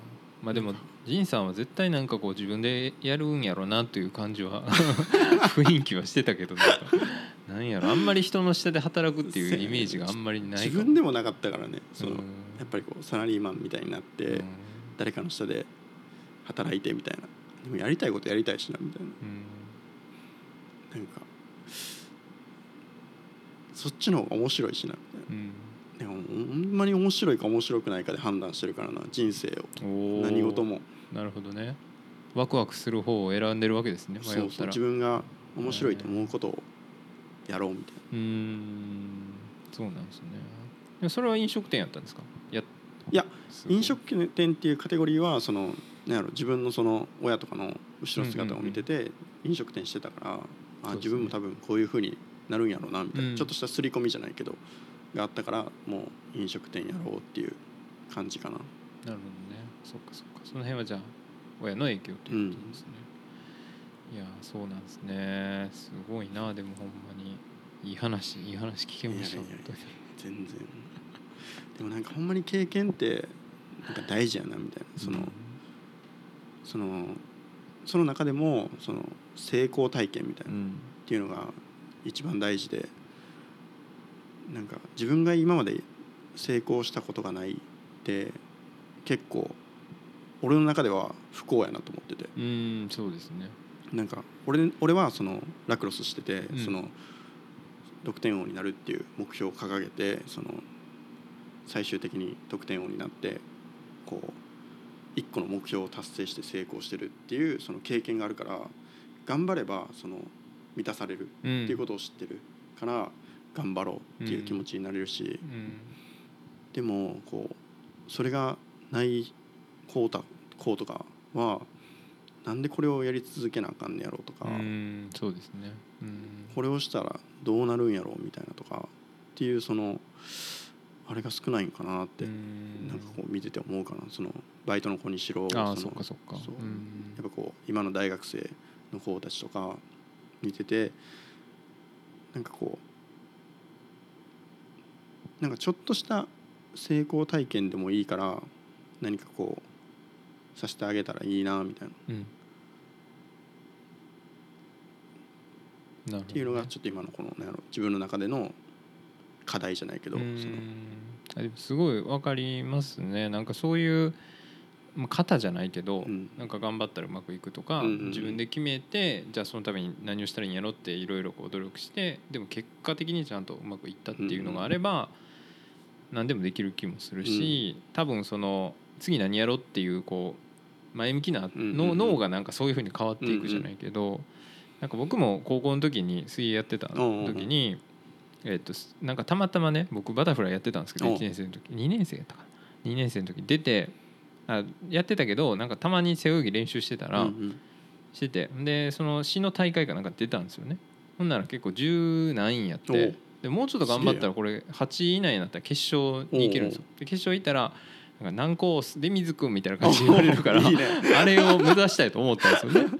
でそれで1年間練習して一応ギリギリ出れたんですよ。でそれがすごいやっぱ嬉しくて、うん。だから仁さんの話聞いててすごい俺も一緒やなと思ったけど、うんうん。その結構1年後とかやってねなかなかこうイメージしにくい先やけど、うんうん。でもそれでもなんかあ自分が言ってやろうって決めたことをちゃんとできたっていうのは確かにその自分の自信に絶対ちつながってると思うしなんか面白そうなことがあってみあったらやってみようとか、なんかそういうふうにこうマインドがこうね、うんうん。なんかおもろいてかむしろなんかおもろいことないかなみたいなそうそうそうまでこう多分前のめりになっていくと思うんですよね。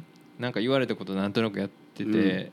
なんか怒られへんようにすることが目的じゃなくてそうなんか面白いことないかなとかなんか例えば仁さんが驚くようななんか新メニュー考えといたろうかなとか、うんうんうんなんかそういう風になっていきそうな気はするから、うん。えーそうやんな。確かに。それはあるかも。だからそのバイトの子たちとかその年末とかうん。なんかこう最後飲み会とかして忘年会みたいな全員集まってやんねんけどなんかそういう時になんかこうなんか一応こう上に立つ立場やからなんかこう最後になんか言ってあげななみたいなって毎年思ってなんかいろいろ言うねんけどそのなんかできることはなんかとりあえずトライしてほしいみたいな。どのどんなことでも。うん。であかんかったらあかんかったでいいからそのやれることはやろうみたいな。うん。俺もそうするしみたいな。だからみんなもそうしてほしいとか。なんかこう言われたらやるみたいな。っていうアルバイトの働き方じゃなくてなんかこう自律的にこう頑張ろうやろうみたいな、うんうん主体性みたいな。主体性を持った子たちがこう生まれてきた方がなんかもっと店は良くなるんやろうなみたいな。うん。そうですね。本当に。なんか店のためを思って働いてくれるスタッフが増えることほど店にとって嬉しいことはないから。うん。そうですね。ここを作ってるのはやっぱ人ですもんね。そうそうそう。結局ね。うん。確かに。な、まあでも本当に何やろ。うまあ別に大学卒業してみんなが飲食店やるわけじゃないかもしれないけど、うん結局その仕事に対するモチベーションとか姿勢っていうか、なんかそういうのってやっぱ一緒やと思うんですよね、うんうん結局多分こう言われたことをやってるだけじゃあんま思んないうんし、うん。主体的に自分で動いてなんかそれがうまくいったっていうことが嬉しかったり、うんうんうん。ほなまたやろうってなる。なんかそのスキルっていうのは確かにね、うんなんか身につけていったら絶対楽しくなると思うけど仕事自体が。でもなんかこうベラミみたいにそのなんかこう自由な社風じゃない ところももちろんあるから、うん。なんかこう難しいのも分かるけどなんかその中でもなんか小さいそういうのを見つけてくれもらえたらいいなみたいな、この自分が社会に出た時にみたいな。なるほどね。すごいですね。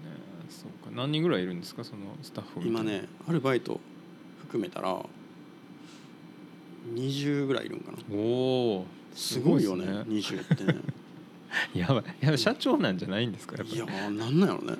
それやこれポッドキャスト収録する前に仁さんのことなんて呼べばいいんですか？みたいなそのこのね 立ち飲みべらみの人でもあるけどそのグループのねうん。一応そのボスなんじゃないんですかそれいやでもやっぱどう考えても一番下っ端やからね。なんいでやほんまに何もしてない。さっき言ったみたいにほんまに何もしてないし。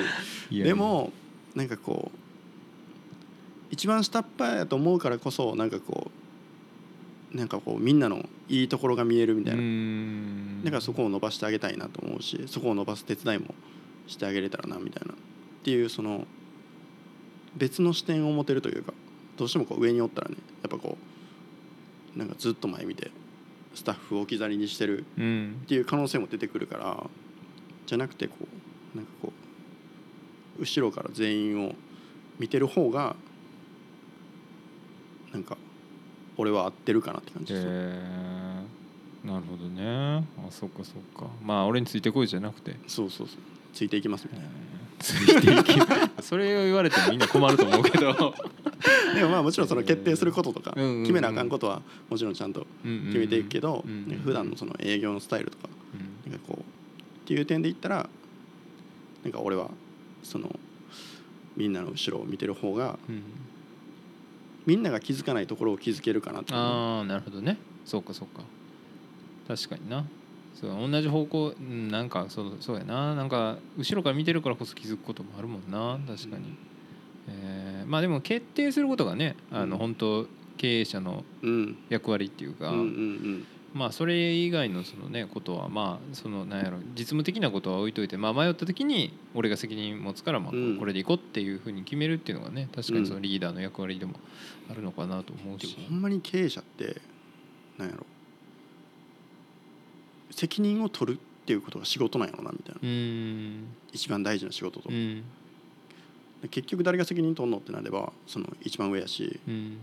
でもそれが仕事やからうん。なんかこうその子たちがやりたいようにやってあかんかったら別にその子たちの責任じゃないしその全部その俺やからだからもう自信満々にやってほしいみんなを。っうん。て思うすごく。なるほどそうですね、うん。ほんまに確かに。謝るのが仕事みたいなのもあるしうねんなるほどね。確かに確かに。いやまあでもほんまあるかもしれないですね。そういうのはね。確かにな。そうやな。だからもう思い切ってやってくれと。そうそうそう。いうことですね、えーでもちろんあかんことはあかんっていうしうんうんその止める時は止めるけどでも極力はそのやりたいことうんうん。を全力でやってほしい。うーんな固定概念を捨ててほしいよねみんな一回。まあでもその確かにな。なんかとらわれすぎると、うん。なんかこう何もできんくなっちゃうから、うん。そうですね。とかやっぱ僕も結構気になるのはそのこんなんやっていいんかなみたいな,、なんかこんなん言ったら周りから何言われるやろうみたいなんでこう迷ってやっぱやめとこうとかってやっぱ結構そういう人多いというか、うん。やっぱりこう人からどう見られるかを気にしすぎてやっぱ結うん局思いついたことちゃんとできないとかねなんか結構、うんまあ、特に高卒すぐとかやったらそういうのあるのかなとか思うけど、うんうんうん。まあ、その辺は何やろ。う、まあ、キャラにもよるんでしょうけどね、うん。多分人からどう言われても自分がやりたいことやったらええやんって思って生きてこれた人と、うん。結構周りにこう合わせうんうんうん。な合わせなって思ってやってた人との違いもあるんかなとは思うけどな。でもほんまに最近思うのは俺も30今年4やけど、うん。思うのは意外と人って自分のこと見てないなって思う、ななんかよく言うけど、うんその、うんそうですね。なんかよく聞く話やしなんかみんな言うことやけどなんかあやっぱり人ってそんな自分のこと見てないなみたういな、っん。てめっちゃ思ったなるほど。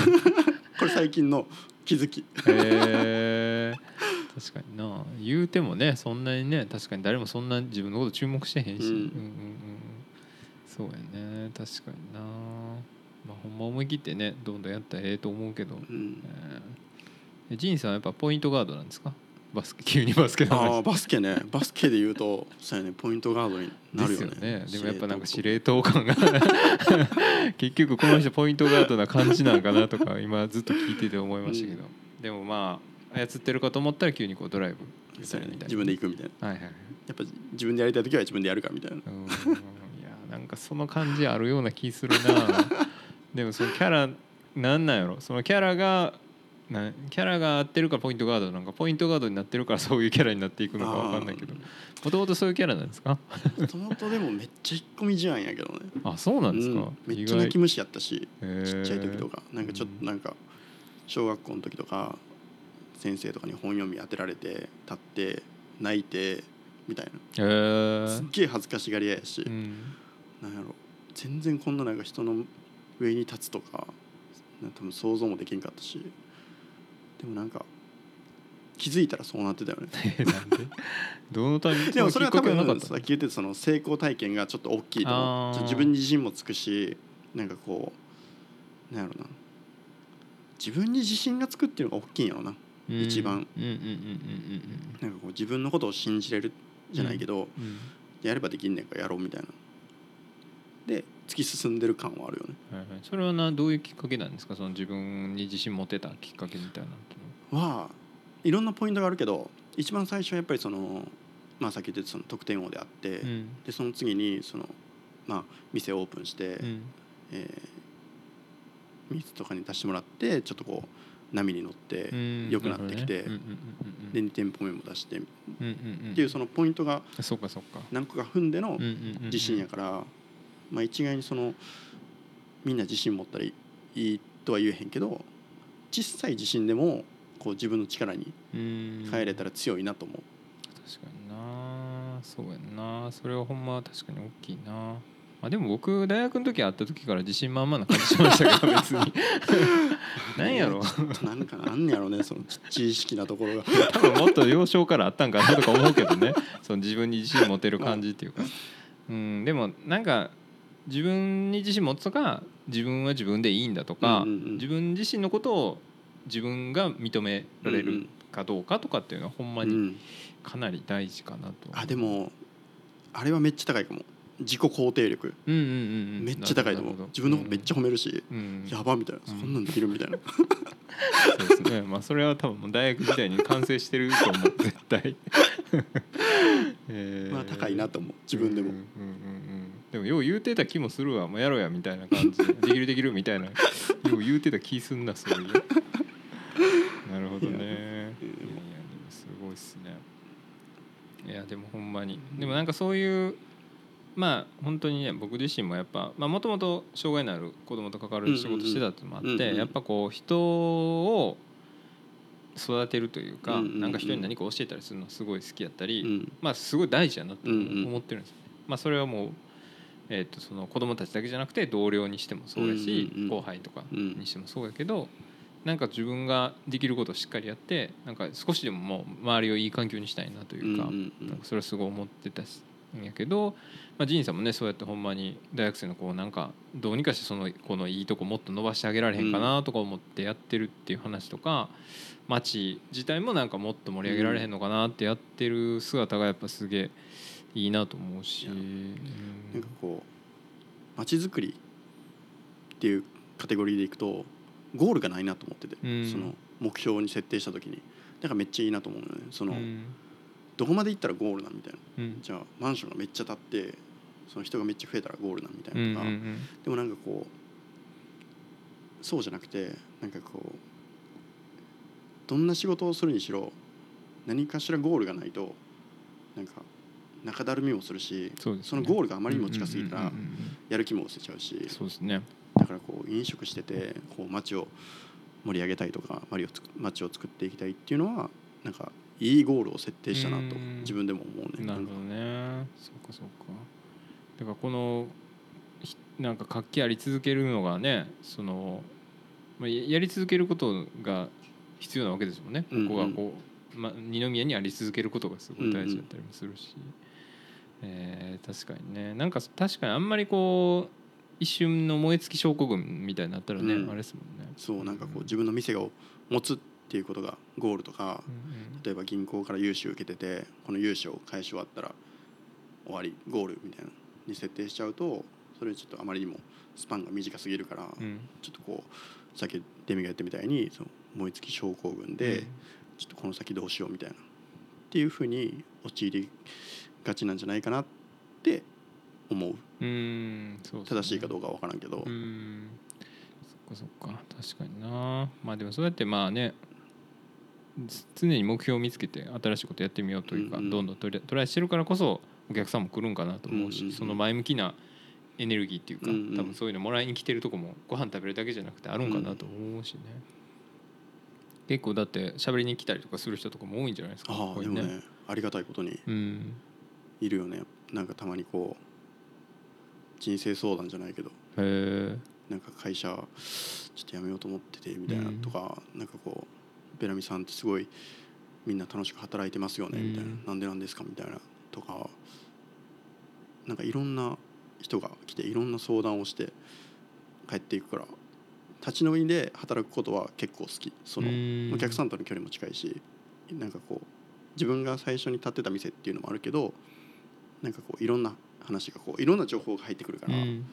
働いてて楽しいなって思確かにね、まあ、お客さんの立場から言ってもね本当にこうまあ本当おお店の人にも話しやすいし、うんうん。他のお客さんとの距離も近いからだんだんそのそこっちが盛り上がっちゃってみたいなねお客さん同士がねそういうのもあるしね、えー、そうやんな。だからそういう場になってるってことなんですね、うん。なんかこう大人の社交場やなみたいな。うーん。でこう働きながらなんかいいいい店を作ったなって思う時はやっぱあるね。そうかそうか。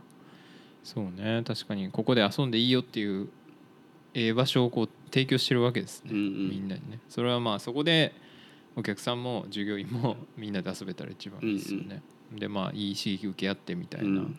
感じになったらマジで最高やなって感じですよね。いやいいっすね。確かに。うーんなるほどっすね。結構しっかりお話聞きましたけどいやいや。なんか全然。あれあります？言い足りないことみたいな。ああ言い足りないこと。えっとね。まあ、特になければ全然あれですよ、まあ、あのマイクラシックっていうねあマイクラシック。ね自分のはいはい。中の定番のコーナー、うんうんうん。定番を紹介してもらうコーナーに行っちゃおうかなと思ってますけど、まあなんか最後に一個言いたいのがうん。なんかそのえっと何やったっけな。なんか判断を早くしろみたいな。うん。でなんかこう経営者とか特にやけどはい。まあそのそれって別に経営者だけじゃなくて私生活とかその、まあ、働いてる子たちとかにも置き換えて言えることやねんけどその判断の速さみたいな。のがその判断できるってことはその判断するまでにその自分の経験に基づいてこれはやるべきかやらないべきかみたいな、っうん。ていうのを自分の脳が計算して出した答えがその判断うん。やと思ってて。だからもう何事もほんまに今の間に経験して経験値を貯めてちょっとこういざ自分が何かするって時にそのいろんな選択肢を持ってるうん。状態にしてそのやりたいことに臨むっていうのがなんか一個の自分の強みになるんやろうなみたいな。んなるほどね。っていうのはなんかこう自分がいざ店して気づいたことかな。なんなるほどね。確かにな。判断ね。確かに。まあほんまにでもいろんなことしてないと選べなかったりもするけど、うん。まあ本当でも確かにあんまりこう先延ばしにしててもね、うんうんなんか結局そのチャンスも消えてしまうかもしれないし、うん、なんかどんどん堂々巡りになってなんでこんなことやりたかったんやったっけとかなっちゃったりもするけどうんんそうか。その辺はでも結構じゃああれですか？やっぱそういう経営の本とか読んだりとかされてるってことですか？結構読むね。うんなんかねインスタとか見てたら結構上げてはるなというのは、ほんまに自己満の投稿ばっかしてるから、ね、いやいやいや大事ですよ。自分好きやから。そう自分好きやからほんまに。いやでもほんまにそれ大事ですよほんまにぐらいかな。なんかほんまにいろんな経験をしてほしいいろんな人に、うん。なんかこう自分のなんか専門的な分野じゃなくてもなんかこうトライして知ってあこういう世界もあるんやみたいな、っうん、ていう経験は生きてる間にしかできんし、そうですね、うん、だからいろんなことにまあ俺もこれからいろんなことにトライして失敗して経験積んで20年後とかに生かして日々成長じゃないけど、うんそうですね。していけたらなみたいな。いやほんまにでもそこ大きいですよね。なんか僕も結構なんかよく言うお思ってることなんですけど、やっうん。うんぱ日々成長したいって思えてるかどうかってだいぶ違うなと思うというか、うんなんかそれがあるとなんか何でもじゃあ前向きにやろうってうん。なるような気もするし、なんかどうせやんねやったらかっこよくやりたいしうんやっぱ日々成長したいなと思ってるからこそなんかちょっとしんどいなと思ってもうんうん頑張って登ってみようって思ったりもするから、うんなんかそこはほんまにやっぱキーワードなのかなと思いますよね。うんそうか。まあでもそうやってね日々成長したいなと思っていろいろいろんなところでいろんな経験した人がベラミに来てそんな話してうんほんならあ俺もこんなことやってんだよみたいな話とかなったらめっちゃいいですよね。そうなんかそういう経験したことを話してくれることがなんか俺の経験になるしうんう次、ん。そうですね。なんかこうあそういうことがあるんや。そういうふうな考え方もあるんやみたいな、っていう経験値も食べれるし。だからもうぜひ来ていろんな話をしてほしいね。確かにね。いやいいですね。いや日々成長しましょう いやマジでマジで。まあじゃあマイクラシックマイクラシック。披露してもらっていいですか、はい。自分の中の定番。定番。はい。なんかこう俺のその考え事するタイミングみたいなその何かこうビジネスを立ち上げるとかその新しいことに挑戦したいっていう時にお風呂入ってうん。ちょっと水道代もったいないけどちょっとまあシャワーを出しっぱなしにするのよ。でもう一個大事なのがお風呂入る前にちょっとこうインプット。うん。そのことに関連するようなことを割と頭の中にインプットするあのー。でお風呂入ってでシャワー出しっぱなしにしてちょっとこう考え事してなんでシャワーを出しっぱなしにするかって言ったら人間ってその雨雨とかうん。水の落ちる音ってなんか結構そのリラックスする効果が高くてなんかこう考え事するにはなんかこういい兆候で考えやすいみたういな、いいアイディアが出るとかあなるほどなるほど。だからもうなんかこう行き詰まったりとか新しいことになんか挑戦したいなっていう時は結構それをやってるね。えー、それシャワーを浴びるわけじゃなくてシャワーを出しっぱなしにして湯船に寝に使ってるってことですね。ダブルリラックスみたいなこっちもねそう結構良くなってリラックスしつつ。だからもうずっとなんかその間はもうずっと考えてるみたいなお風呂の中で。うん。でこうお風呂入ってで頭洗ったりとか体洗ったりとかしてなんか最終的に風呂出る時にはあこれでいこうみたいな。結構まとまることが多い、へえあちょっとこれ面白いかもみたいな。っていうのが結構自分の中でのなんやろルーティーンでありなんか一個のなんやろな定番。うんへえそうなんだ。それはいつからやってはったんですか？これはねえっとないつからやろな。それこそ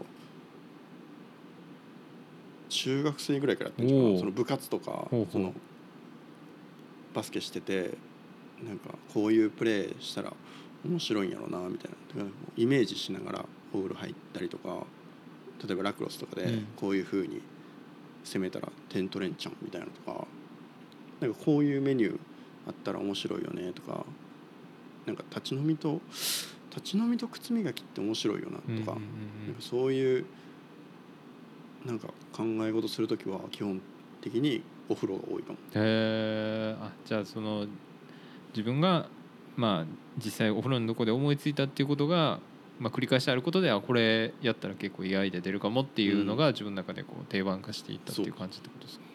えー。なるほどね。でも確かにそういうのってありますよね。なんかこううんとまあ哲学の道って京都にあるけどあれはうんうんね哲学者の人がこう歩きながら、うんうん。えー考え事すると多分いいアイデアが出たりとかっていう,、まあ、その体を動かしながら考えたらいいとか、まあ、そうやってリラックスしながら考えるといいとかね、確かにそういうのはあんのかなとは思うし。なるほどね。えーじゃあ結構それは実践できそうですもんね。すぐ誰でもできるし。誰でもできるとうん思う、うんうんほんまに。お風呂に入って、そうね。まあ、全然これ多分あの頭洗いながらとかうんうんうん。体洗いながらとかでもできるから多分、うんあの出しっぱなしする必要はないと思う。じゃあ水道代気になる人はそう水道で気になる人はあの 閉じていただいて。閉じていただいて。ただそのなんか水の落ちる音がうんうん。いいから、うん。その考え事する時とかはまあできるだけシャワー浴びてるとかっていう状態をうん。おすすめするかな、えー。じゃあ滝滝とか見に行くのもいいんですか、ね、ああいいと思う、ね。なんかそこでずっとぼーっと考え事するのはいいと思う、んんん。えーじゃあ布引きとかね近いですから公園で、うん。えー。なんならもう俺はもう携帯に雨の音のアプリみたいなを入れてる、その傘に当たる音みたいなとかをなんかずっと聞いてスタバとかでなんかこう作業したりとか。へえあそういうのしてはるんですね。えー面白い。そっかそっか。でも確かにねなんか落ち着く感じってありますもんね。うん。うんなるほどね。そっか。いいですね。じゃあそれは定番ということで、まあ、ぜひ皆さんじゃあ聞いてる人はやってみたらっていうことですかね、はい一度トライしてみてください。なるほどですね。じゃあまあ最後なんか宣伝とかありますか？宣伝ってまあお店ですかねやっぱり。そうやね。お店が3店舗あるんで、はい。ベラミと炭焼きベラミとハネルベラミと。今は今ってまあえっとこれ放送はえっと来週の金曜日なんですけど、えー今はとりあえずだから、えーす焼き鳥の方だけ空いてるんでしたっけ？えーっとね来週の金曜日なら、う全部空いてる全部空いてるね。あ全部空いてえーっとまあその国の基準に従って営業してる段階かな。うんうん、あれ来週はもうまだその8時っていうのはあるんですかね？それはまだ分かんない1時間伸びるんかな？9時あ9時までになるかもしれないって話。うんうんうんうん。そっかそっか。その辺はまだ決まってないけどまあでも関西は月末で一応一旦終わりそうな感じって感じですかね。はいまあ久しぶりにじゃあみんな会いに来るって感じですかね。そうやね。久しぶりにいろんな人に会えるから。いや楽しみですね。楽しみよね、えー僕ちょっとフライングしてしまったけど。ああでも全然全然。全 然でももしかしたらもう現場にいないかもしれないからね。その可能性として。あそうかそうか、うん。そうですね。でもうスタッフに任せ結構もうお任せっきりなうんうん部うん。分が多いから、なるほどね、えーちなみに休みってどんな感じでしたえっとね立ち飲みと、えー、炭焼きベラミが、えー定休日が日曜日。何日曜日ですね。で跳ねるベラミだけ月曜日。なるほど。ということでじゃあ皆さんぜひぜひ行ぜひ。ってみてくださいってことですね、はい。ジンさんのスマイルに ぜひね。いやもうい絶対雑誌に書いてるもん。なんかもう 100%そのスマイルのこと書いてるから。うカメラマンの人もなんかもう上手ですねってもう。上手に笑いますねってすごいいいコメントいいコメントなんかなあれは。言ってくれるからもああなるほどね。でもそんだけいろんなね写真撮ってる人がう、うん。この人の笑顔は素敵やなって言ってくれるってことはやっぱそれは相当なんじゃないですか。嬉しいよね。そうやって褒められるってことね。チャームポイントであり。うん。いやほんまに。ねそれをぜひ見に来てくださいっていうことですかね。待ってます。はい。